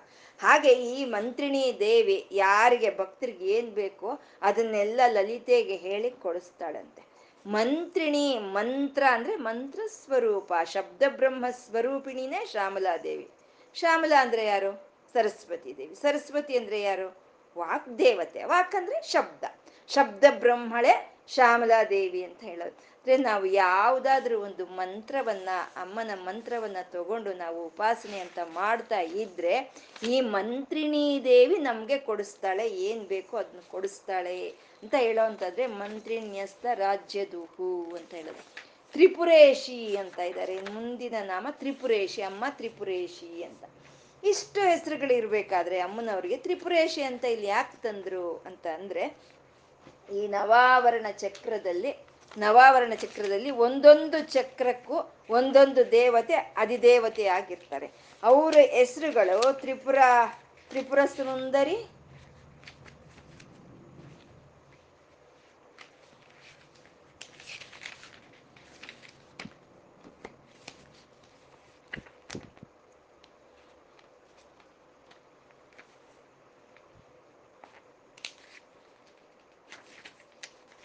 ತ್ರಿಪುರ ಸುಂದರಿ ತ್ರಿಪುರ ವಾಸಿನಿ ತ್ರಿಕಂಡೇಶಿ, ತ್ರಿಗುಣಾಂಬ ಅಂತ ಒಂದು ಒಂಬತ್ತು ದೇವತೆಗಳನ್ನ ಹೇಳ್ತಾರೆ. ಅದರಲ್ಲಿ ತ್ರಿಪುರ ಅನ್ನೋದು ತ್ರೈಲೋಕ್ಯ ಮೋಹನ ಚಕ್ರದಲ್ಲಿ ಇರೋ ಅಂತ ತಾಯಿಯನ್ನ ತ್ರಿಪುರ ಅಂತ ಕರೆದ್ರೆ ಈ ತ್ರಿಪುರೇಶ್ರೀ ಅನ್ನೋದು ಸರ್ವಾಶಾ ಪರಿಪೂರಕ ಚಕ್ರದಲ್ಲಿ ಇರೋ ಅಂತ ತಾಯಿಯನ್ನ ತ್ರಿಪುರೇಶಿ ಅಂತ ಹೇಳ್ತಾರೆ. ಸರ್ವಾಶಾ ಪರಿಪೂರಕ. ನಮ್ಗೆ ಆ ನಾಮವೇ ಹೇಳ್ತಾ ಇದೆ. ಯಾವುದೇ ವಿಧವಾದ ಕೋರಿಕೆಗಳು ನಮ್ಮಲ್ಲಿ ಇದ್ರೆ ಅದನ್ನ ನೆರವೇರಿಸಿ ಕೊಡಿಸೋ ಅಂತ ತಾಯಿ ಮಂತ್ರಿಣಿನೇ ಈ ತ್ರಿಪುರೇಶಿ ಅಂತ ಹೇಳೋ ಅಂತ ತ್ರಿಪುರೇಶಿ ಅಂತ. ಮತ್ತೆ ತ್ರಿಪುರಗಳು ಅಂತ ಅಂದ್ರೆ ಶ್ರೀಚಕ್ರ ಒಂಬತ್ತು ಆವರಣಗಳಲ್ಲಿ ಇದ್ರೂ ಅದು ಅಗ್ನಿ ಸೂರ್ಯ ಚಂದ್ರ ಮಂಡಲಗಳಾಗಿರುತ್ತೆ ಅಗ್ನಿ ಸೂರ್ಯ ಚಂದ್ರ ಮಂಡಲಗಳ ಮಧ್ಯದಲ್ಲಿ ಇರುವಂತ ತ್ರಿಪುರೇಶಿ ಅಂತಂದ್ರೆ ಬಿಂದು ಸ್ವರೂಪಿಣಿ. ಶಿವಶಕ್ತೈಕ್ಯವಾಗಿ ಇರುವಂತ ಬಿಂದು ಸ್ವರೂಪಿಣೆ ತ್ರಿಪುರೇಶಿ ಅಂತ ಹೇಳ್ತಾರೆ. ಮತ್ತೆ ಆ ಬಿಂದು ಆದ್ಮೇಲೆ ಮೊದಲನೇದು ಬರೋದು ಮೊದಲನೇ ತ್ರಿಕೋಣ ಅಲ್ಲಿ ಕಾಮೇಶ್ವರಿ ಭಗಮಾಲಿನಿ, ವಜ್ರೇಶ್ವರಿ ಅಂತ ಇರ್ತಾರೆ. ಇವೇ ಮೂರು ತ್ರಿಪುರಗಳು ಅಂದ್ರೆ ಆ ತ್ರಿಕೋಣ ಮಧ್ಯಗ, ಆ ತ್ರಿಕೋಣ ಮಧ್ಯದಲ್ಲಿ ಇರೋ ಅಂತ ಬಿಂದು ಸ್ವರೂಪಿಣಿ ತ್ರಿಪುರೇಶಿ ಅಂತ. ಇದು ಇನ್ನೂ ಒಂದು ನಾವು ಹೇಳ್ಕೋಬೇಕು ಅಂದ್ರೆ ತ್ರಿಪುರ ತ್ರಿಪುರ ಅಂತಕ ಅಂದ್ರೆ ಶಿವ. ತ್ರಿಪ್ ಶಿವ ಶಿವ. ಆ ಶಿವನ ಶಕ್ತಿಯೇ ತ್ರಿಪುರೇಶಿ ಅಂತ ಹೇಳೋದು. ತ್ರಿಪುರ ಈಶ್ವರ್ನಿಂದಾನೆ ಬ್ರಹ್ಮ, ವಿಷ್ಣು, ರುದ್ರರು ಬರ್ತಾರೆ. ಮೂರು ಒಂದೇ ಶಿವನಿಂದ ಬ್ರಹ್ಮ, ವಿಷ್ಣು, ರುದ್ರರು ಬಂದ್ರು. ಆ ಬ್ರಹ್ಮ, ವಿಷ್ಣು, ರುದ್ರರನ್ನ ಮೂರು ಪುರಗಳು ಅಂತ ನಾವು ತಿಳ್ಕೊಂಡ್ರೆ ಆ ಮೂರು ಪುರಗಳಿಗೂ ಕಾರಣವಾದ ಶಿವನ ಶಕ್ತಿಯನ್ನೇ ತ್ರಿಪುರೇಶಿ ಅಂತ ಹೇಳೋದು. ತ್ರಿಪುರೇಶಿ. ಜಯಸೇನಾ ಅಂತ ಇದ್ದಾರೆ. ಜಯಸ್ಸೇನ ಅಮ್ಮನವರ ಸೈನ್ಯಕ್ಕೆ ಯಾವಾಗ್ಲೂ ಜಯಗೊಳಿಸೋ ಅಂತ ಒಂದು ಲಕ್ಷಣವೇ ಇರುತ್ತೆ. ಅಪಜಯ ಅನ್ನೋದೇ ಇಲ್ಲ ಅಂತ. ಇದು ನಾವು ಹೇಳ್ಕೊಂಡ್ವಿ ಬಂಡಾಸನ ಸಂಹಾರಕ್ಕಾಗಿ ಚಿದಗ್ನಿ ಕುಂಡದಲ್ಲಿ ಅಮ್ಮನವ್ರು ಎದ್ದು ಬಂದ್ರು. ಎದ್ದು ಬಂತ ಅಮ್ಮನವರು ಬಂಡಾಸರನನ್ನು ಸಂಹಾರಕ್ಕಾಗಿ ಎಲ್ಲಾ ಸೈನ್ಯವನ್ನ ಸಂಕೂರಿಸ್ಕೊಳ್ತಾರೆ ಸಮನ್ವಯಿಸ್ಕೊಳ್ತಾರೆ. ಹಾಗೆ ಸಮನ್ವಯಿಸ್ಕೊಳ್ಳೋವಾಗ ಅಮ್ಮನವರ ಒಂದು ಕಡೆ ಭಾಗದಿಂದ ಸಂಪತ್ಕರಿ ದೇವಿ ಬರ್ತಾಳೆ, ಒಂದು ಕಡೆಯಿಂದ ಅಶ್ವಾರೂಢ ಬರ್ತಾಳೆ, ಒಂದು ಕಡೆಯಿಂದ ವಾರಾಹಿ, ಒಂದು ಕಡೆಯಿಂದ ಶ್ಯಾಮಲಾ ದೇವಿ ತಿಥಿನಿತ್ಯ ದೇವತೆಗಳು ಇವರೆಲ್ಲ ಬರ್ತಾರೆ. ಇವರೆಲ್ಲರನ್ನು ಸೇರಿಸ್ಕೊಂಡ್ರೆ ಅರವತ್ನಾಲ್ಕು ಕೋಟಿ ಸೈನ್ಯ ಅಮ್ಮನವ್ರದ್ದು. ಆ ಅರವತ್ನಾಲ್ಕು ಕೋಟಿ ಸೈನ್ಯಕ್ಕೂ ಅಪಜಯವೇ ಇಲ್ಲ. ಯಾವಾಗ್ಲೂ ಜಯವೇ ಜಯಗೊಳಿಸೋ ಅಂತ ಶಕ್ತಿ ಸೈನ್ಯವನ್ನು ಹೊಂದಿರೋ ಅಂತ ಅಮ್ಮ ಜಯಸೇನಾ ಅಂತಂದ್ರು. ಮತ್ತೆ ಯಾವುದಾದ್ರೂ ಒಂದು ಮಂತ್ರವನ್ನ ತಗೊಂಡು ನಾವು ಶ್ರದ್ಧೆಯಿಂದ, ಭಕ್ತಿಯಿಂದ, ನಿಷ್ಠೆಯಿಂದ ನಾವು ಅದನ್ನ ಧ್ಯಾನಿಸ್ಕೊಳ್ತಾ ಇದ್ದೀವ ಜಪಿಸ್ಕೊಳ್ತಾ ಇದೀಯಾ, ಉಪಾಸನೆ ಮಾಡ್ತಾ ಇದೀವ ಆ ಮಂತ್ರದಿಂದ ಕೆಲವು ಶಕ್ತಿಗಳು ಆಚೆ ಬರುತ್ತೆ. ಆ ಆಚೆ ಬರುವಂತ ಶಕ್ತಿಗಳೇ ಸೈನ್ಯ ಅಂತ ಹೇಳೋದು. ಆ ಸೈನ್ಯ ಏನ್ ಮಾಡುತ್ತೆ? ನಮ್ಮಲ್ಲಿ ಇರುವಂತ ಬಂಡಾಸುರನನ್ನು ಸಂಹಾರ ಮಾಡುತ್ತೆ. ಬಂಡಾಸರ ಆಚೆ ಅಲ್ವಾ ಇರೋದು? ಆಚೆ ಇರೋ ಬಂಡಾಸನ ಸಂಹಾರಕ್ಕೆ ಅಲ್ವಾ? ಅಮ್ಮ ಚಿದಗ್ನಿ ಕುಂಡದಲ್ಲಿ ಎದ್ದು ಬಂದಿದ್ದು ಅಂದ್ರೆ ಬಂಡಾಸರ ಆಚೆ ಇದ್ರೆ ಯಾವಾಗ್ಲೂ ಆಗೋಯ್ತು ಅವ್ನ ಸಂಹಾರ. ಮತ್ತೆ ಇವಾಗ ಯಾಕೆ ಹೇಳ್ಕೋಬೇಕು ಅಂದ್ರೆ ನಮ್ಮ ಶರೀರವೇ ಒಂದು ಚಿದಗ್ನಿ ಕುಂಡ, ನಮ್ಮ ಮೂಲಾಧಾರವೇ ಚಿದಗ್ನಿ ಕುಂಡ. ಅಲ್ಲಿ ನಾವು ಜ್ಞಾನವನ್ನ ಎಬ್ಸಿದ್ವಾ, ಜ್ಞಾನ ಜ್ಯೋತಿಯನ್ನ ಎಬ್ಸಿದ್ವಾ, ಅಲ್ಲಿಂದ ಉದ್ಭವ ಆಗುವಂತ ಲಲಿತೆನೆ ಚಿದಗ್ನಿ ಕುಂಡ ಸಂಭೂತ. ಆ ಒಂದು ಮಂತ್ರವನ್ನು ತಗೊಂಡು ಜಪಿಸ್ತಾ ಇದೀವ, ಅಲ್ಲಿಂದ ಬರ್ತಾ ಇರುವಂತ ಶಕ್ತಿ ಕಿರಣಗಳೇ ಅಮ್ಮನವರ ಸೈನ್ಯ. ಆ ಸೈನ್ಯ ಏನ್ ಮಾಡುತ್ತೆ? ನಮ್ಮಲ್ಲಿರೋ ಅಂತ ಭಂಡಾಸರನ ಸಂಹಾರ ಮಾಡುತ್ತೆ. ಆ ಭಂಡಾಸರನ ಸೈನ್ಯವೇ ಅಲ್ವಾ? ಕಾಮ, ಕ್ರೋಧ, ಲೋಭ, ಮದ, ಮೋಹ, ಮಾತ್ಸರ್ಯಗಳು. ಅಂದ್ರೆ ನಮ್ಮಲ್ಲಿ ಕಾಮ, ಕ್ರೋಧ, ಮದ, ಮೋಹ, ಮಾತ್ಸರ್ಯಗಳನ್ನ ಸಂಹಾರ ಮಾಡೋ ಅಂತ ತಾಯಿ, ಆ ತಾಯಿಯ ಸೈನ್ಯವನ್ನು, ಆ ಸೈನ್ಯವನ್ನು ಹೊಂದಿರೋ ಅಂತ ತಾಯಿ ಜಯಸೇನಾ ಅಂತಂದ್ರು. ಅಪಜಯ ಅನ್ನೋದು ಇಲ್ಲ ಜಯಸೇನ ನಿಸ್ತ್ರೈಗುಣ್ಯ ಪರಾಪರ, ಸತ್ಯಜ್ಞಾನಾನಂದ ರೂಪ ಅನ್ನೋದು ಅಮ್ಮನವ್ರ ತತ್ವವನ್ನ ಹೇಳ್ತಾ ಇದ್ದಾರೆ. ನಿಸ್ತ್ರೈಗುಣ್ಯ ಅಂತ. ತ್ರಿಗುಣಾತ್ಮಿಕ ಅಂತ ಹೇಳಿದ್ರು. ಇವಾಗ ನಿಸ್ತ್ರೈಗುಣ್ಯ ಅಂತ ಹೇಳ್ತಾ ಇದ್ದಾರೆ. ಇದು ಪರಸ್ಪರ ವಿರುದ್ಧವಾದಂತ ಒಂದು ಪದಗಳು ಅಂದ್ರೆ ತ್ರಿಗುಣಾತ್ಮಿಕ ಅಂದಾಗ ರಜೋಸತ್ವ ತಮೋ ಗುಣಗಳು. ಇವಾಗ ರಜೋ ಗುಣವಾಗ್ಬೋದು, ತಮೋ ಗುಣವಾದ ಸತ್ವ ಗುಣವಾದ್ಬೋದು, ಹೇಗಿರುತ್ತೆ? ಆ ಚೈತನ್ಯ ಒಳಗೆ ಇರೋದಕ್ಕೆ ಇರುತ್ತೆ. ಇವಾಗ ಆ ಚೈತನ್ಯ ಇಲ್ದಿದ್ರೆ ರಾಜವು ಇಲ್ಲ, ಸತ್ವನು ಇಲ್ಲ, ತಮೋ ಯಾವುದೂ ಇಲ್ಲ, ಜಡತ್ವೇ ಇರೋ ಅಂಥದ್ದು ಆ ಚೈತನ್ಯ ಇದ್ರೆ ಈ ಮೂರು ಗುಣಗಳು ಇರುತ್ತೆ ಅಂತ ಹೇಳಿ ಅಲ್ಲಿ ತ್ರಿಗುಣಾತ್ಮಿಕ ಅಂತ ಹೇಳಿದ್ರು. ಆ ತ್ರಿಗುಣಗಳು ಶರೀರಕ್ಕೆ ಸಂಬಂಧಪಟ್ಟಿರೋದೆ ಆ ಆತ್ಮಸ್ವರೂಪಿಣಿಯಾದ ಅಮ್ಮನವ್ರಿಗೆ ಈ ಗುಣಗಳು ಯಾವುದು ಇಲ್ಲ ಅಂತ ನಿಸ್ತ್ರೈಗುಣ್ಯ ಅಂತ ಹೇಳ್ತಾರೆ. ಯಾವುದು ಗುಣಗಳಿಲ್ಲ. ಇವಾಗ ನಾವ ಹೇಳ್ಕೊಂಡಿದ್ವಿ, ಅನೇಕ ಬಾರಿ ಹೇಳ್ಕೊಂಡಿದೀವಿ ರಜೋ ಗುಣಕ್ಕೆ ನಿದರ್ಶನವೇ ರಾವಣಾಸುರ. ಸತ್ವಗುಣಕ್ಕೆ ಉದಾಹರಣೆನೆ ವಿಭೀಷಣ. ಕುಂಭಕರ್ಣ, ತಮೋ ಗುಣಕ್ಕೆ ಒಂದು ಸಂಕೇತವೇ ಕುಂಭಕರ್ಣ ಅಂತ ಹೇಳೋದು. ಇದು ರಜೋಸತ್ವ ತಮೋ ಗುಣಗಳ. ಈ ರಜೋಸತ್ವ ತಮೋ ಗುಣಗಳು ಹೇಗಿದೆ? ಅವ್ರ ಒಳಗೆ ಆತ್ಮ ಚೈತನ್ಯದ ರೂಪದಲ್ಲಿ ಭಗವಂತ ಇರೋದಕ್ಕೆ ಅವರಲ್ಲಿ ಆ ರಜೋಸತ್ವ ತಮೋ ಗುಣಗಳಿದೆ. ಹಾಗಾಗಿ ಅದನ್ನ ತ್ರಿಗುಣಾತ್ಮಿಕ ಅಂತ ನಾವು ಹೇಳ್ಬೋದು. ಆದ್ರೆ ಆತ್ಮಕ್ಕಿದೆಯಾ? ಆತ್ಮಕ್ಕೆ ಸತ್ವಗುಣ ಇದೆಯಾ? ತಮೋ ಗುಣ ಇದೆಯಾ? ಯಾವ್ದಿದೆ? ಯಾವುದು ಆತ್ಮಕ್ಕಿಲ್ಲ ಅಂತ ಇಲ್ಲಿ ನಿಸ್ತ್ರೈಗುಣ್ಯ ಅಂತ ಹೇಳ್ತಾ ಇದ್ದಾರೆ. ಇದನ್ನ ನಾವು ಇನ್ನು ಸುಲಭವಾಗಿ ಅರ್ಥ ಮಾಡ್ಕೋಬೇಕು ಅಂದ್ರೆ ಇವಾಗ ನಾವು ಬಲ್ಬ್ಗಳು ಹಾಕ್ತೀವಿ, ಒಂದು ಬ್ಲೂ ಕಲರ್ ಹಾಕ್ತೀವಿ. ಒಂದು ಗ್ರೀನ್ ಕಲರ್ ಹಾಕ್ತೀವಿ, ಕೆಂಪು ಕಲರ್ ಬಲ್ಬ್ ಹಾಕ್ತೀವಿ. ಕೆಂಪು ಕಲರ್ ಬಲ್ಬ್ ಹಾಕಿದಾಗ ಅಲ್ಲಿ ಬರೋ ಅಂತ ಒಂದು ಪ್ರಕಾಶ ಕೆಂಪು ಬಣ್ಣದಲ್ಲಿ ಬಂದು ಈ ರೂಮ್ ಎಲ್ಲ ಆಕ್ರಮಿಸ್ಕೊಳ್ಳುತ್ತೆ. ನಾವು ಅದನ್ನೇ ಒಂದು ಗ್ರೀನ್ ಕಲ್ಲರೋ, ಎಲ್ಲಿ ಯಾವ ಕಲರ್ ಬಲ್ಬ್ ನಾವು ಹಾಕಿದ್ರೆ ಆ ಕಲ್ಲರ್ ಕಾಂತಿ ರೂಮ್ ತುಂಬ ತುಂಬಿಕೊಳ್ಳುತ್ತೆ. ನಾವು ಹೇಳ್ತೀವಿ ನೀಲಿ ಕಾಂತಿ ಕೆಂಪು ಕಾಂತಿ, ಹಸಿರು ಕಾಂತಿ ಅಂತ ನಾವು ಹೇಳ್ತೀವಿ. ನಾವು ಈ ಹಸಿರು, ಕಾಂತಿ, ನೀಲಿ, ಕಾಂತಿ ಸೇರಿಸಿ ಹೇಳ್ತಾ ಇದ್ದೀವಿ ನಾವು. ಆದರೆ ಬಣ್ಣ ಯಾವ್ದ್ರದ್ದು? ಬಲ್ಬ್ದು ಬಣ್ಣ, ವಿದ್ಯುತ್ ಶಕ್ತಿದ ಬಣ್ಣ. ಹಾಗೆ ಈ ಶರೀರಕ್ಕೆ ಸಂಬಂಧಪಟ್ಟಿರೋರು ರಜೋ ಸತ್ವ ತಮೋ ಗುಣಗಳು. ಇದ್ರ ಒಳಗಡೆ ಇರೋ ಅಂತ ಚೈತನ್ಯ, ಅದು ನಿಸ್ತ್ರೈ ಗುಣ್ಯ. ಯಾವುದು ಗುಣಗಳು ಇಲ್ದದೆ ಇರುವಂತಹದ್ದು ಪ್ರತ್ಯಗ್ರೂಪ ಒಳಕ್ ಹೋಗಿ ನಾವು ಏನು ಅನುಭವ ಪಡ್ಕೊಳ್ತೀವೋ, ಅದಕ್ಕೆ ಯಾವುದು ಗುಣಗಳು ಇಲ್ಲ ಅಂತ ನಿಸ್ತ್ರೈ ಗುಣ್ಯ. ಪರಾ, ಪರ ಅಂತ ಹೇಳ್ತಾರೆ. ಅದ್ಭುತವಾದ ಉಪನಿಷತ್ ಪ್ರತಿಪಾದ್ಯವಾದಂಥ ನಾಮ ಪರ, ಅಪರ. ಎರಡು ಆ ತಾಯಿನೇ ಅಂತ ಹೇಳೋದು. ಪರ ಅಂತಂದ್ರೆ ಪರಮಾತ್ಮ.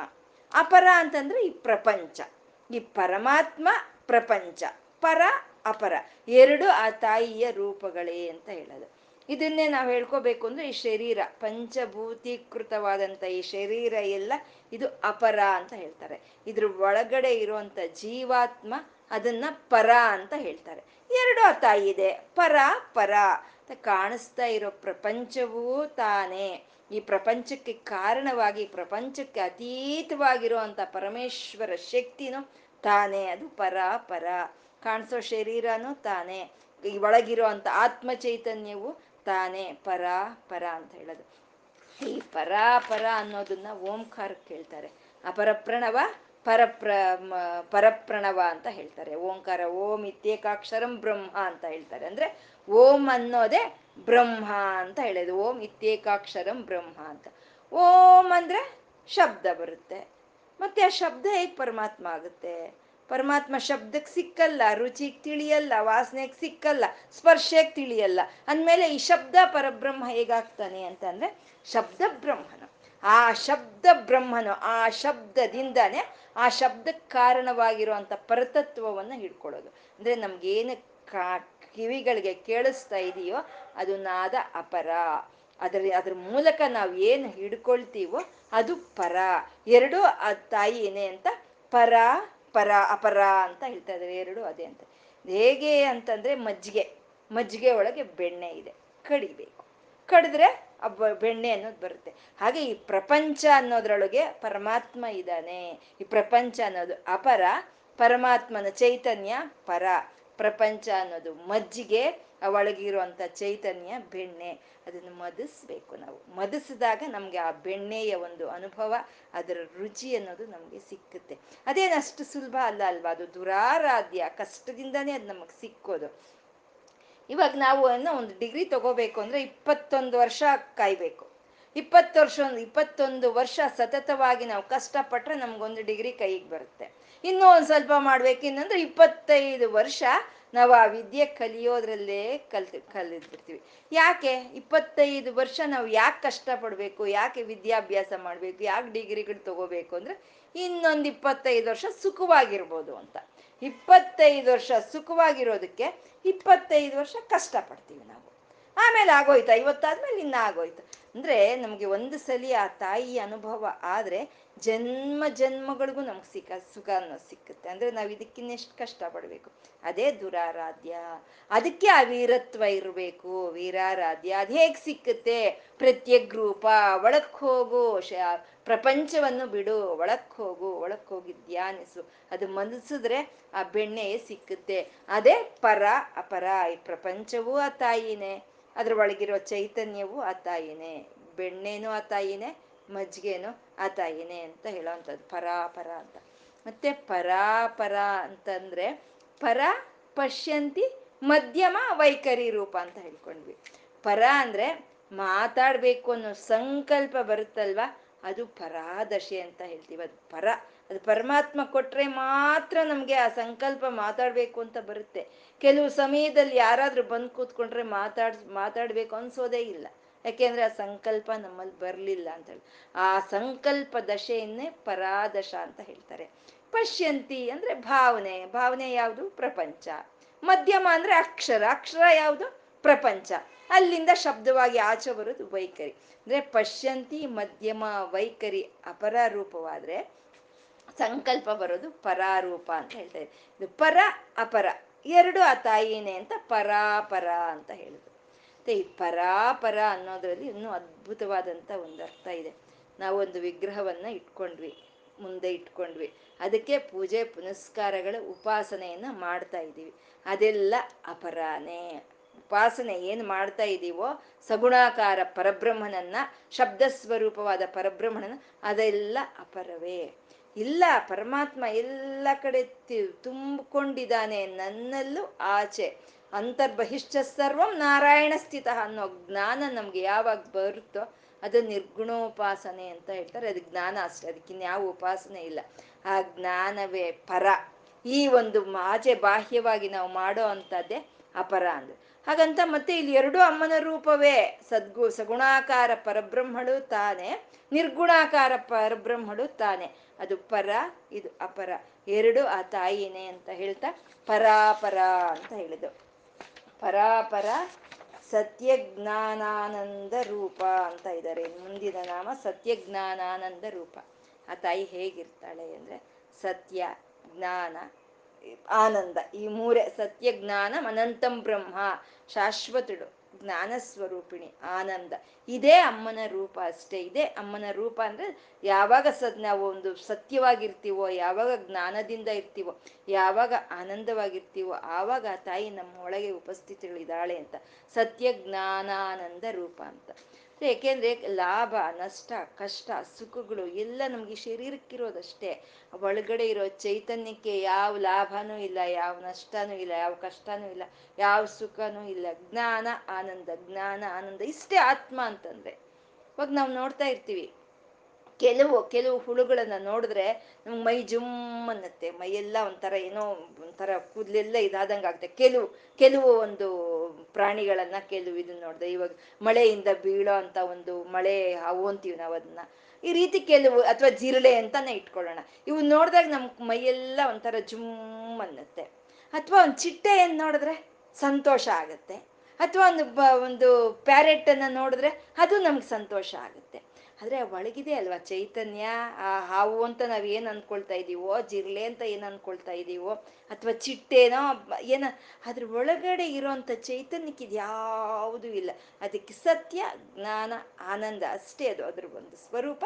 ಸತ್ಯ ಜ್ಞಾನಾನಂದ ರೂಪ ಏನಿದ್ರು ಇಂದ್ರಿಯಗಳಿಗೆ ಆ ಚೈತನ್ಯ ಒಳಗಿರುತ್ತೆ, ಪ್ರಾಣದ ಪ್ರಾಣ ರೂಪಿಣಿ ಹಾಗೆ ಆ ಚೈತನ್ಯ ಒಳಗೆ ಇರುತ್ತೆ. ಆ ಚೈತನ್ಯವನ್ನು ತಗೊಂಡು ಈ ಪ್ರಾಣಿಗಳು ಅವ, ಅವರ ಚಲನವಲನ, ಅದ ಆಹಾರ ವಿಹಾರಗಳಂದು ಭೇದ ಇರ್ಬೋದೇ ಹೊರ್ತು ಆ ಚೈತನ್ಯದಲ್ಲಿ ಯಾವುದು ಭೇದ ಇಲ್ಲ. ಅದು ಸತ್ಯ ಜ್ಞಾನ ಸತ್ಯ ಜ್ಞಾನನಂತಂ ಬ್ರಹ್ಮ ಸತ್ಯ ಜ್ಞಾನಾನಂದ ರೂಪ ತಾಯಿ ಅಂತ ಹೇಳ್ತಾ ಸಾಮರಸ್ಯ ಪರಾಯಣ ಅಂತ ಇದ್ದಾರೆ ಸಾಮರಸ್ಯ ಪರಾಯಣ. ಸಾಮರಸ್ಯ ಪರಾಯಣ ಅಂದ್ರೆ ಸಮರಸ ಭಾವವೇ ಸಾಮರಸ್ಯ ಅಂತ ಹೇಳೋದು. ಸಮರಸ ಭಾವ ಅಂದ್ರೆ ಒಂದೇ ವಿಧವಾದಂತ ಒಂದು ರಸ ಸ್ವಭಾವದವ್ರನ್ನ ನಾವು ಸಾಮರಸ್ಯ. ಇವಾಗ ನಮಗೂ ಅವ್ರಿಗೂ ತುಂಬ ಸಾಮರಸ್ಯ ಇದೆ ಅಂತ ಹೇಳ್ತೀವಿ. ಅಥವಾ ನಮಗೂ ಅವ್ರಿಗೂ ಸಾಮರಸ್ಯ ಇಲ್ಲ ಅಂತ ಹೇಳ್ತೀವಿ. ಏನಂದ್ರೆ ಒಂದೇ ವಿಧವಾಗಿ ಆಲೋಚನೆ ಮಾಡೋ ಅಂಥವ್ರನ್ನೇ ಸಾಮರಸ್ಯ ಅಂತ ಹೇಳ್ತಾರೆ. ಈ ಸಾಮರಸ್ಯ ಭಾವವನ್ನೇ ಸಾಮರಸ್ಯ ಪರಾಯಣ ಅಂತ ಹೇಳಿದ್ವಿ. ಇದು ಭಗವದ್ಗೀತೆ ಪೂರ್ತಿ ಸಾಮರಸ್ಯವನ್ನೇ ಹೇಳುತ್ತೆ. ಆ ಸಮತ್ವವನ್ನು ನಾವು ತಿಳ್ಕೋಬೇಕು ಅಂತಂದ್ರೂ ಅದಕ್ಕೆ ಯೋಗ ಇರ್ಬೇಕು. ಅದನ್ನೇ ಸಮತ್ವಂ ಯೋಗ ಮುಚ್ಚತೆ ಅಂತಾನೆ ಕೃಷ್ಣ. ಅಂದ್ರೆ ಸಮತ್ವಂ ಅಂದ್ರೆ ಈ ಒಂದು ಇರುವೆಯಿಂದ ಹಿಡಿದು, ಒಂದು ಸೊಳ್ಳೆಯಿಂದ ಹಿಡಿದು, ಹಾವಾಗ್ಬೋದು ಪಕ್ಷಿ ಆಗ್ಬೋದು ಆನೆ ಆಗ್ಬೋದು ಬ್ರಹ್ಮದೇವ್ರವರೆಗೂ ಯಾವ ಚೈತನ್ಯ ಒಂದೇ ಸಮವಾಗಿ ಪ್ರಸಾರವಾಗ್ತಾ ಇದೆಯೋ ಅದು ಅದು ಸಮರಸ ಅದು. ಆ ಸಮರಸವನ್ನ ಯಾರು ತಿಳ್ಕೊಳ್ತಾರೋ ಅವರು ಸಾಮರಸ್ಯ ಪರಾಯಣ ಅಂತ ಹೇಳೋದು.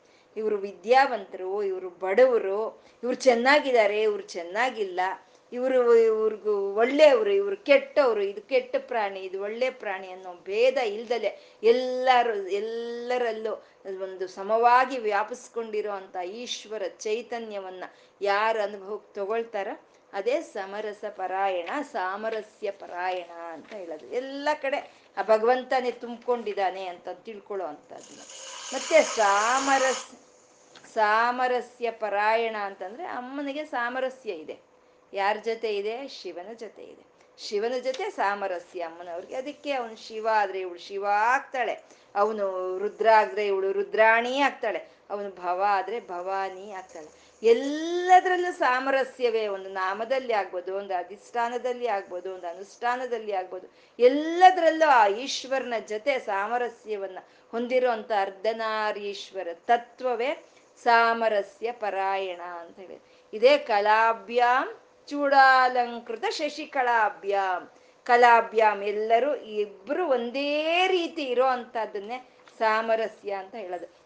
ಯಾವಾಗ್ಲೂ ಆ ಶಿವನ ಜೊತೆ ತನ್ನ ಮನಸ್ಸನ್ನ ಐಕ್ಯವಾಗಿ ಇರೋ ಅಂತ ಅರ್ಧನಾರೀಶ್ವರ ತತ್ವವೇ ಸಾಮರಸ್ಯ ಪರಾಯಣ.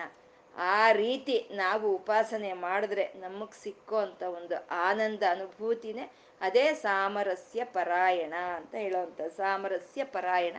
ಕಪರ್ದಿನಿ ಅಂತ ಇದಾರಮ್ಮ ಕಪರ್ದಿನಿ ಅಂತ. ಸಾಮರಸ್ಯ ಅಂತ ಯಾವಾಗ ಬಂತೋ, ಇಲ್ಲಿ ಕಪರ್ದಿನಿ ಅನ್ನೋವಾಗ ಬಂದ್ಲು ಅಮ್ಮ. ಇಲ್ಲಾಂದ್ರೆ ಕಪರ್ದಿನಿ ಇಲ್ಲಿ ಯಾಕೆ ಬರ್ಬೇಕಾಗಿತ್ತು?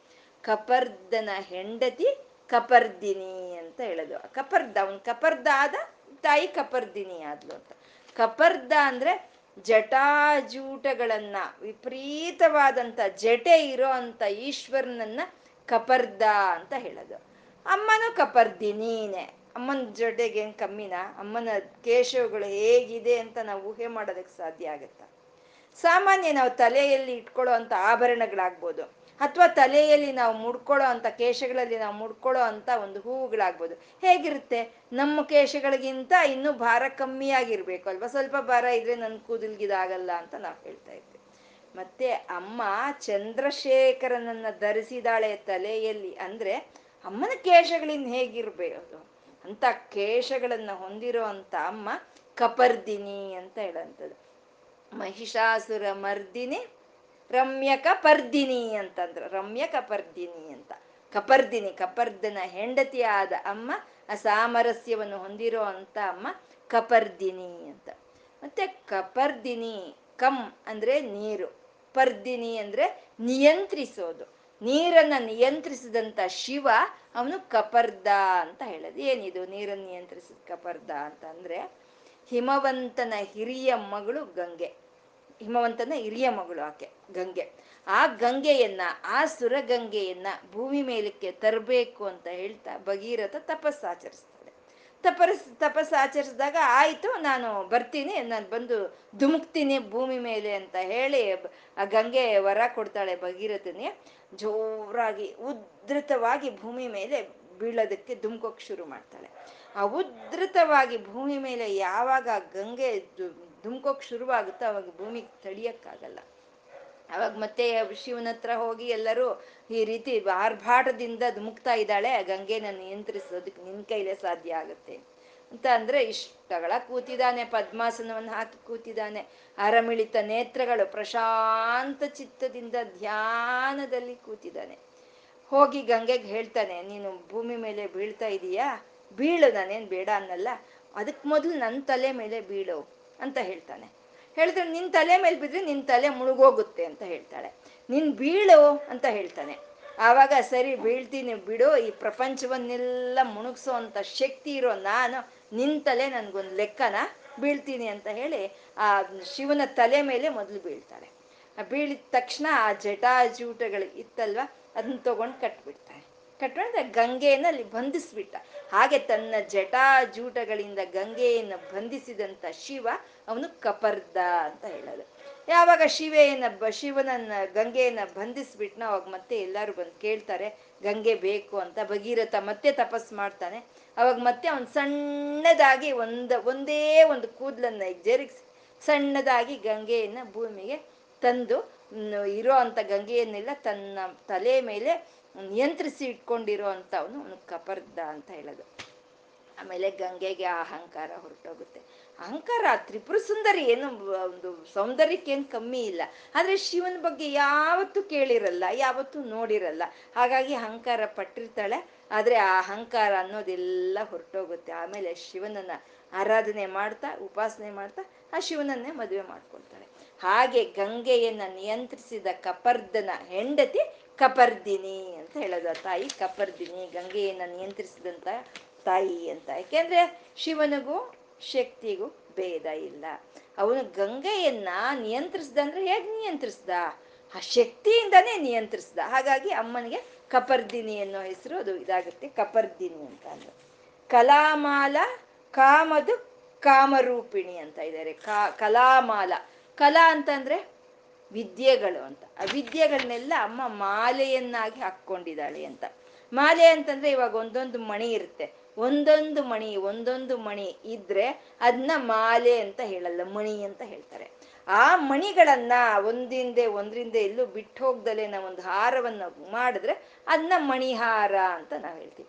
ಹಾಗೆ ವಿದ್ಯೆಗಳು ಎಲ್ಲ ಒಂದಕ್ಕೊಂದು ಒಂದಕ್ಕೊಂದು ಅನುಬಂಧ ಇರುವಂತ ವಿದ್ಯೆಗಳನ್ನೆಲ್ಲ ಅಮ್ಮ ಮಾಲೆಯನ್ನಾಗಿ ಹಾಕೊಂಡಿದ್ದಾಳೆ ಅಂತ ಅಂದ್ರೆ ಒಂದು ವಿದ್ಯೆಗೂ ಇನ್ನೊಂದು ವಿದ್ಯೆಗೂ ಅನುಬಂಧ ಇರ್, ನಾವು ಅನ್ಕೊಳ್ತೀವಿ. ಅದ್ರ ಪಾಡ್ಗದೆ ಇದ್ರ ಪಾಡಿಗಿದೆ ಅಂತ ನಾವು ಅನ್ಕೊಳ್ತೀವಿ. ಯಾವ್ದ್ರ ಪಾಡು ಯಾವುದು ಅಲ್ಲ, ಎಲ್ಲಾ ಪಾಡು ಅಮ್ಮನ ಕೈಯಲ್ಲೇ ಇರುತ್ತೆ. ಒಂದರಿಂದ ಒಂದರ ಅನುಬಂಧ ಇರುತ್ತೆ. ಇವಾಗ ಸಂಗೀತಕ್ಕೆ ವಾಕ್ಗಳು ಆಧಾರ. ಕವಿತ್ವಕ್ಕೆ, ಸಾಹಿತ್ಯಕ್ಕೆ ವಾಕ್ಗಳ ಆಧಾರ. ನೃತ್ಯಕ್ಕೆ ಸಂಗೀತ ಆಧಾರ. ಹಾಗೆ ಒಂದಕ್ಕೊಂದು ಒಂದಕ್ಕೊಂದು. ಇವಾಗ ಮೆಡಿಸನ್ ಓದ್ಬೇಕು ಅಂದ್ರೆ ಏನೋ ಒಂದು ಬಾಟ್ನಿ ಓದಿದ್ರೆ ಬಯಾಲಜಿ ಓದಿದ್ರೆ ಸಾಕಲ್ವಾ? ಜುವಾಲಜಿ ಓದಿದ್ರೆ ಸಾಕಲ್ವಾ? ನಿನ್ ಫಿಸಿಕ್ಸ್ ತಿಳಿದಿರ್ಬೇಕು ಕೆಮಿಸ್ಟ್ರಿ ತಿಳಿದಿರ್ಬೇಕು ಮ್ಯಾಥಮ್ಯಾಟಿಕ್ಸು ತಿಳಿದಿರ್ಬೇಕು ಅಂತ ಯಾಕೆ ಹೇಳ್ತಾರೆ? ಒಂದು ವಿದ್ಯೆ ಇನ್ನೊಂದಕ್ಕೆ ಅನುಬಂಧ ಆಗಿರುತ್ತೆ. ಹಾಗೆ ಎಲ್ಲಾ ವಿದ್ಯೆಗಳನ್ನ ಮಾಲೆಯನ್ನಾಗಿ ಹಾಕೊಂಡಿರೋ ಅಂತಮ್ಮ ಕಳಾಮಾಲ ಅಂತಂದ್ರು. ಕಾಮದುಕ್ ಅಂತ ಇದ್ದಾರೆ. ಕಾಮದುಕ್ ಅಂದ್ರೆ ಕಾಮಧೇನು ಸ್ವರೂಪಿಣಿ ಅಂತ. ಈ ಕಲೆಗಳಿಂದ, ಈ ವಿದ್ಯೆಗಳಿಂದ ಈ ಕಾಮಧೇನು ಏನ್ ಮಾಡುತ್ತೆ? ಹಿಂಡಿ ಹಾಲನ್ನು ಕೊಡುತ್ತೆ, ಹಿಂಡಿ ಹಾಲನ್ನು ಕೊಡುತ್ತೆ. ಈ ವಿದ್ಯಾ ಸ್ವರೂಪಿಣಿಯಾದಂತ ಅಮ್ಮ ಹಿಂಡಿ ನಮ್ಗೆ ಜ್ಞಾನವನ್ನು ಕೊಡ್ತಾಳೆ, ನಮ್ಗೆ ಏನ್ ಬೇಕೋ ಅದನ್ನು ಕೊಡ್ತಾಳೆ ಅಂತ ಕಾಮಧುಕ್ ಅಂತ ಅಂದ್ರು. ಕಾಮದುಕ್ ಕಳಾಮಾಲ ಕಾಮದುಕ್ ಅಂತ ಯಾಕೆ ಹೇಳಿದ್ರು ಅಂದ್ರೆ, ನಮ್ಗೆ ಯಾವುದು ಸಿಕ್ಕಬೇಕು ಅಂದ್ರೆ ವಿದ್ಯೆಯ ಮೂಲಕನೇ ಸಿಕ್ಕುತ್ತೆ. ನಮ್ಗೆ ಯಾವ ಜ್ಞಾನ ಬರ್ಬೇಕು ಅಂದ್ರೆ ವಿದ್ಯೆಯ ಮೂಲಕನೇ ಸಿಕ್ಕುತ್ತೆ ಅಂದ್ರೆ ಕಳಾಮಾಲ ಅಂತ ಅಂದ್ರೆ ಈ ಕೇಶಗಳೇ. ಇದು ಕಪರ್ದಿನಿ ಆದ್ಮೇಲೆ ಕಳಾಮಾಲೆ ಯಾಕೆ ಬಂತು? ಅಮ್ಮನ ಒಂದೊಂದು ಕೇಶವು ಒಂದೊಂದು ವಿದ್ಯೆಗೆ ಸಂಕೇತವಂತೆ. ಒಂದೊಂದು ಕೇಶವು ಒಂದೊಂದು ವಿದ್ಯೆಗೆ ಸಂಕೇತ. ಅದನ್ನೆಲ್ಲ ಮಾಲೆಯನ್ನಾಗಿ ಹಾಕೊಂಡಿರೋ ಅಂತ ಅಮ್ಮ ಕಳಾಮಾಲ ಕಾಮದುಕ್ ಆ ವಿದ್ಯೆಗಳೇ ನಮ್ಗೆ ಜ್ಞಾನವನ್ನು ಕೊಡುತ್ತೆ ಅಂತ ಕಳಾಮಾಲ ಕಾಮದುಕ್ ಕಾಮರೂಪಿಣಿ ಅಂತ ಇದ್ದಾರೆ ಕಾಮರೂಪಿಣಿ ಅಂದ್ರೆ ತನ್ನ ನಾಮ ರೂಪರಹಿತವಾದ ಆ ಚೈತನ್ಯ ಯಾವ ಸಮಯಕ್ಕೆ ಯಾವ ರೀತಿ ಬೇಕಾದರೂ ತನ್ನ ಇಚ್ಛೆಯಿಂದ ತಾನು ಒಂದು ರೂಪವನ್ನು ಧರಿಸ್ತಾಳೆ ಆ ತಾಯಿ ಅಂತ ಕಾಮರೂಪಿಣಿ ಅಂತಂದ್ರು. ಕಳಾಮಾಲ ಕಾಮದುಕ್ ಅಂತ ಹೇಳಿ ಕಾಮರೂಪಿಣಿ ಅಂತ ಯಾಕೆ ಹೇಳಿದ್ರು ಅಂದ್ರೆ ಎಲ್ಲಾ ಕಲೆಗಳು ಅಮ್ಮನ ರೂಪವೇ. ಆ ಕಲೆಗಳಿಂದ ಆ ವಿದ್ಯೆಯಿಂದನೇ ಅಮ್ಮ ಅಜ್ಞಾನವನ್ನು ಕೊಡ್ತಾಳೆ.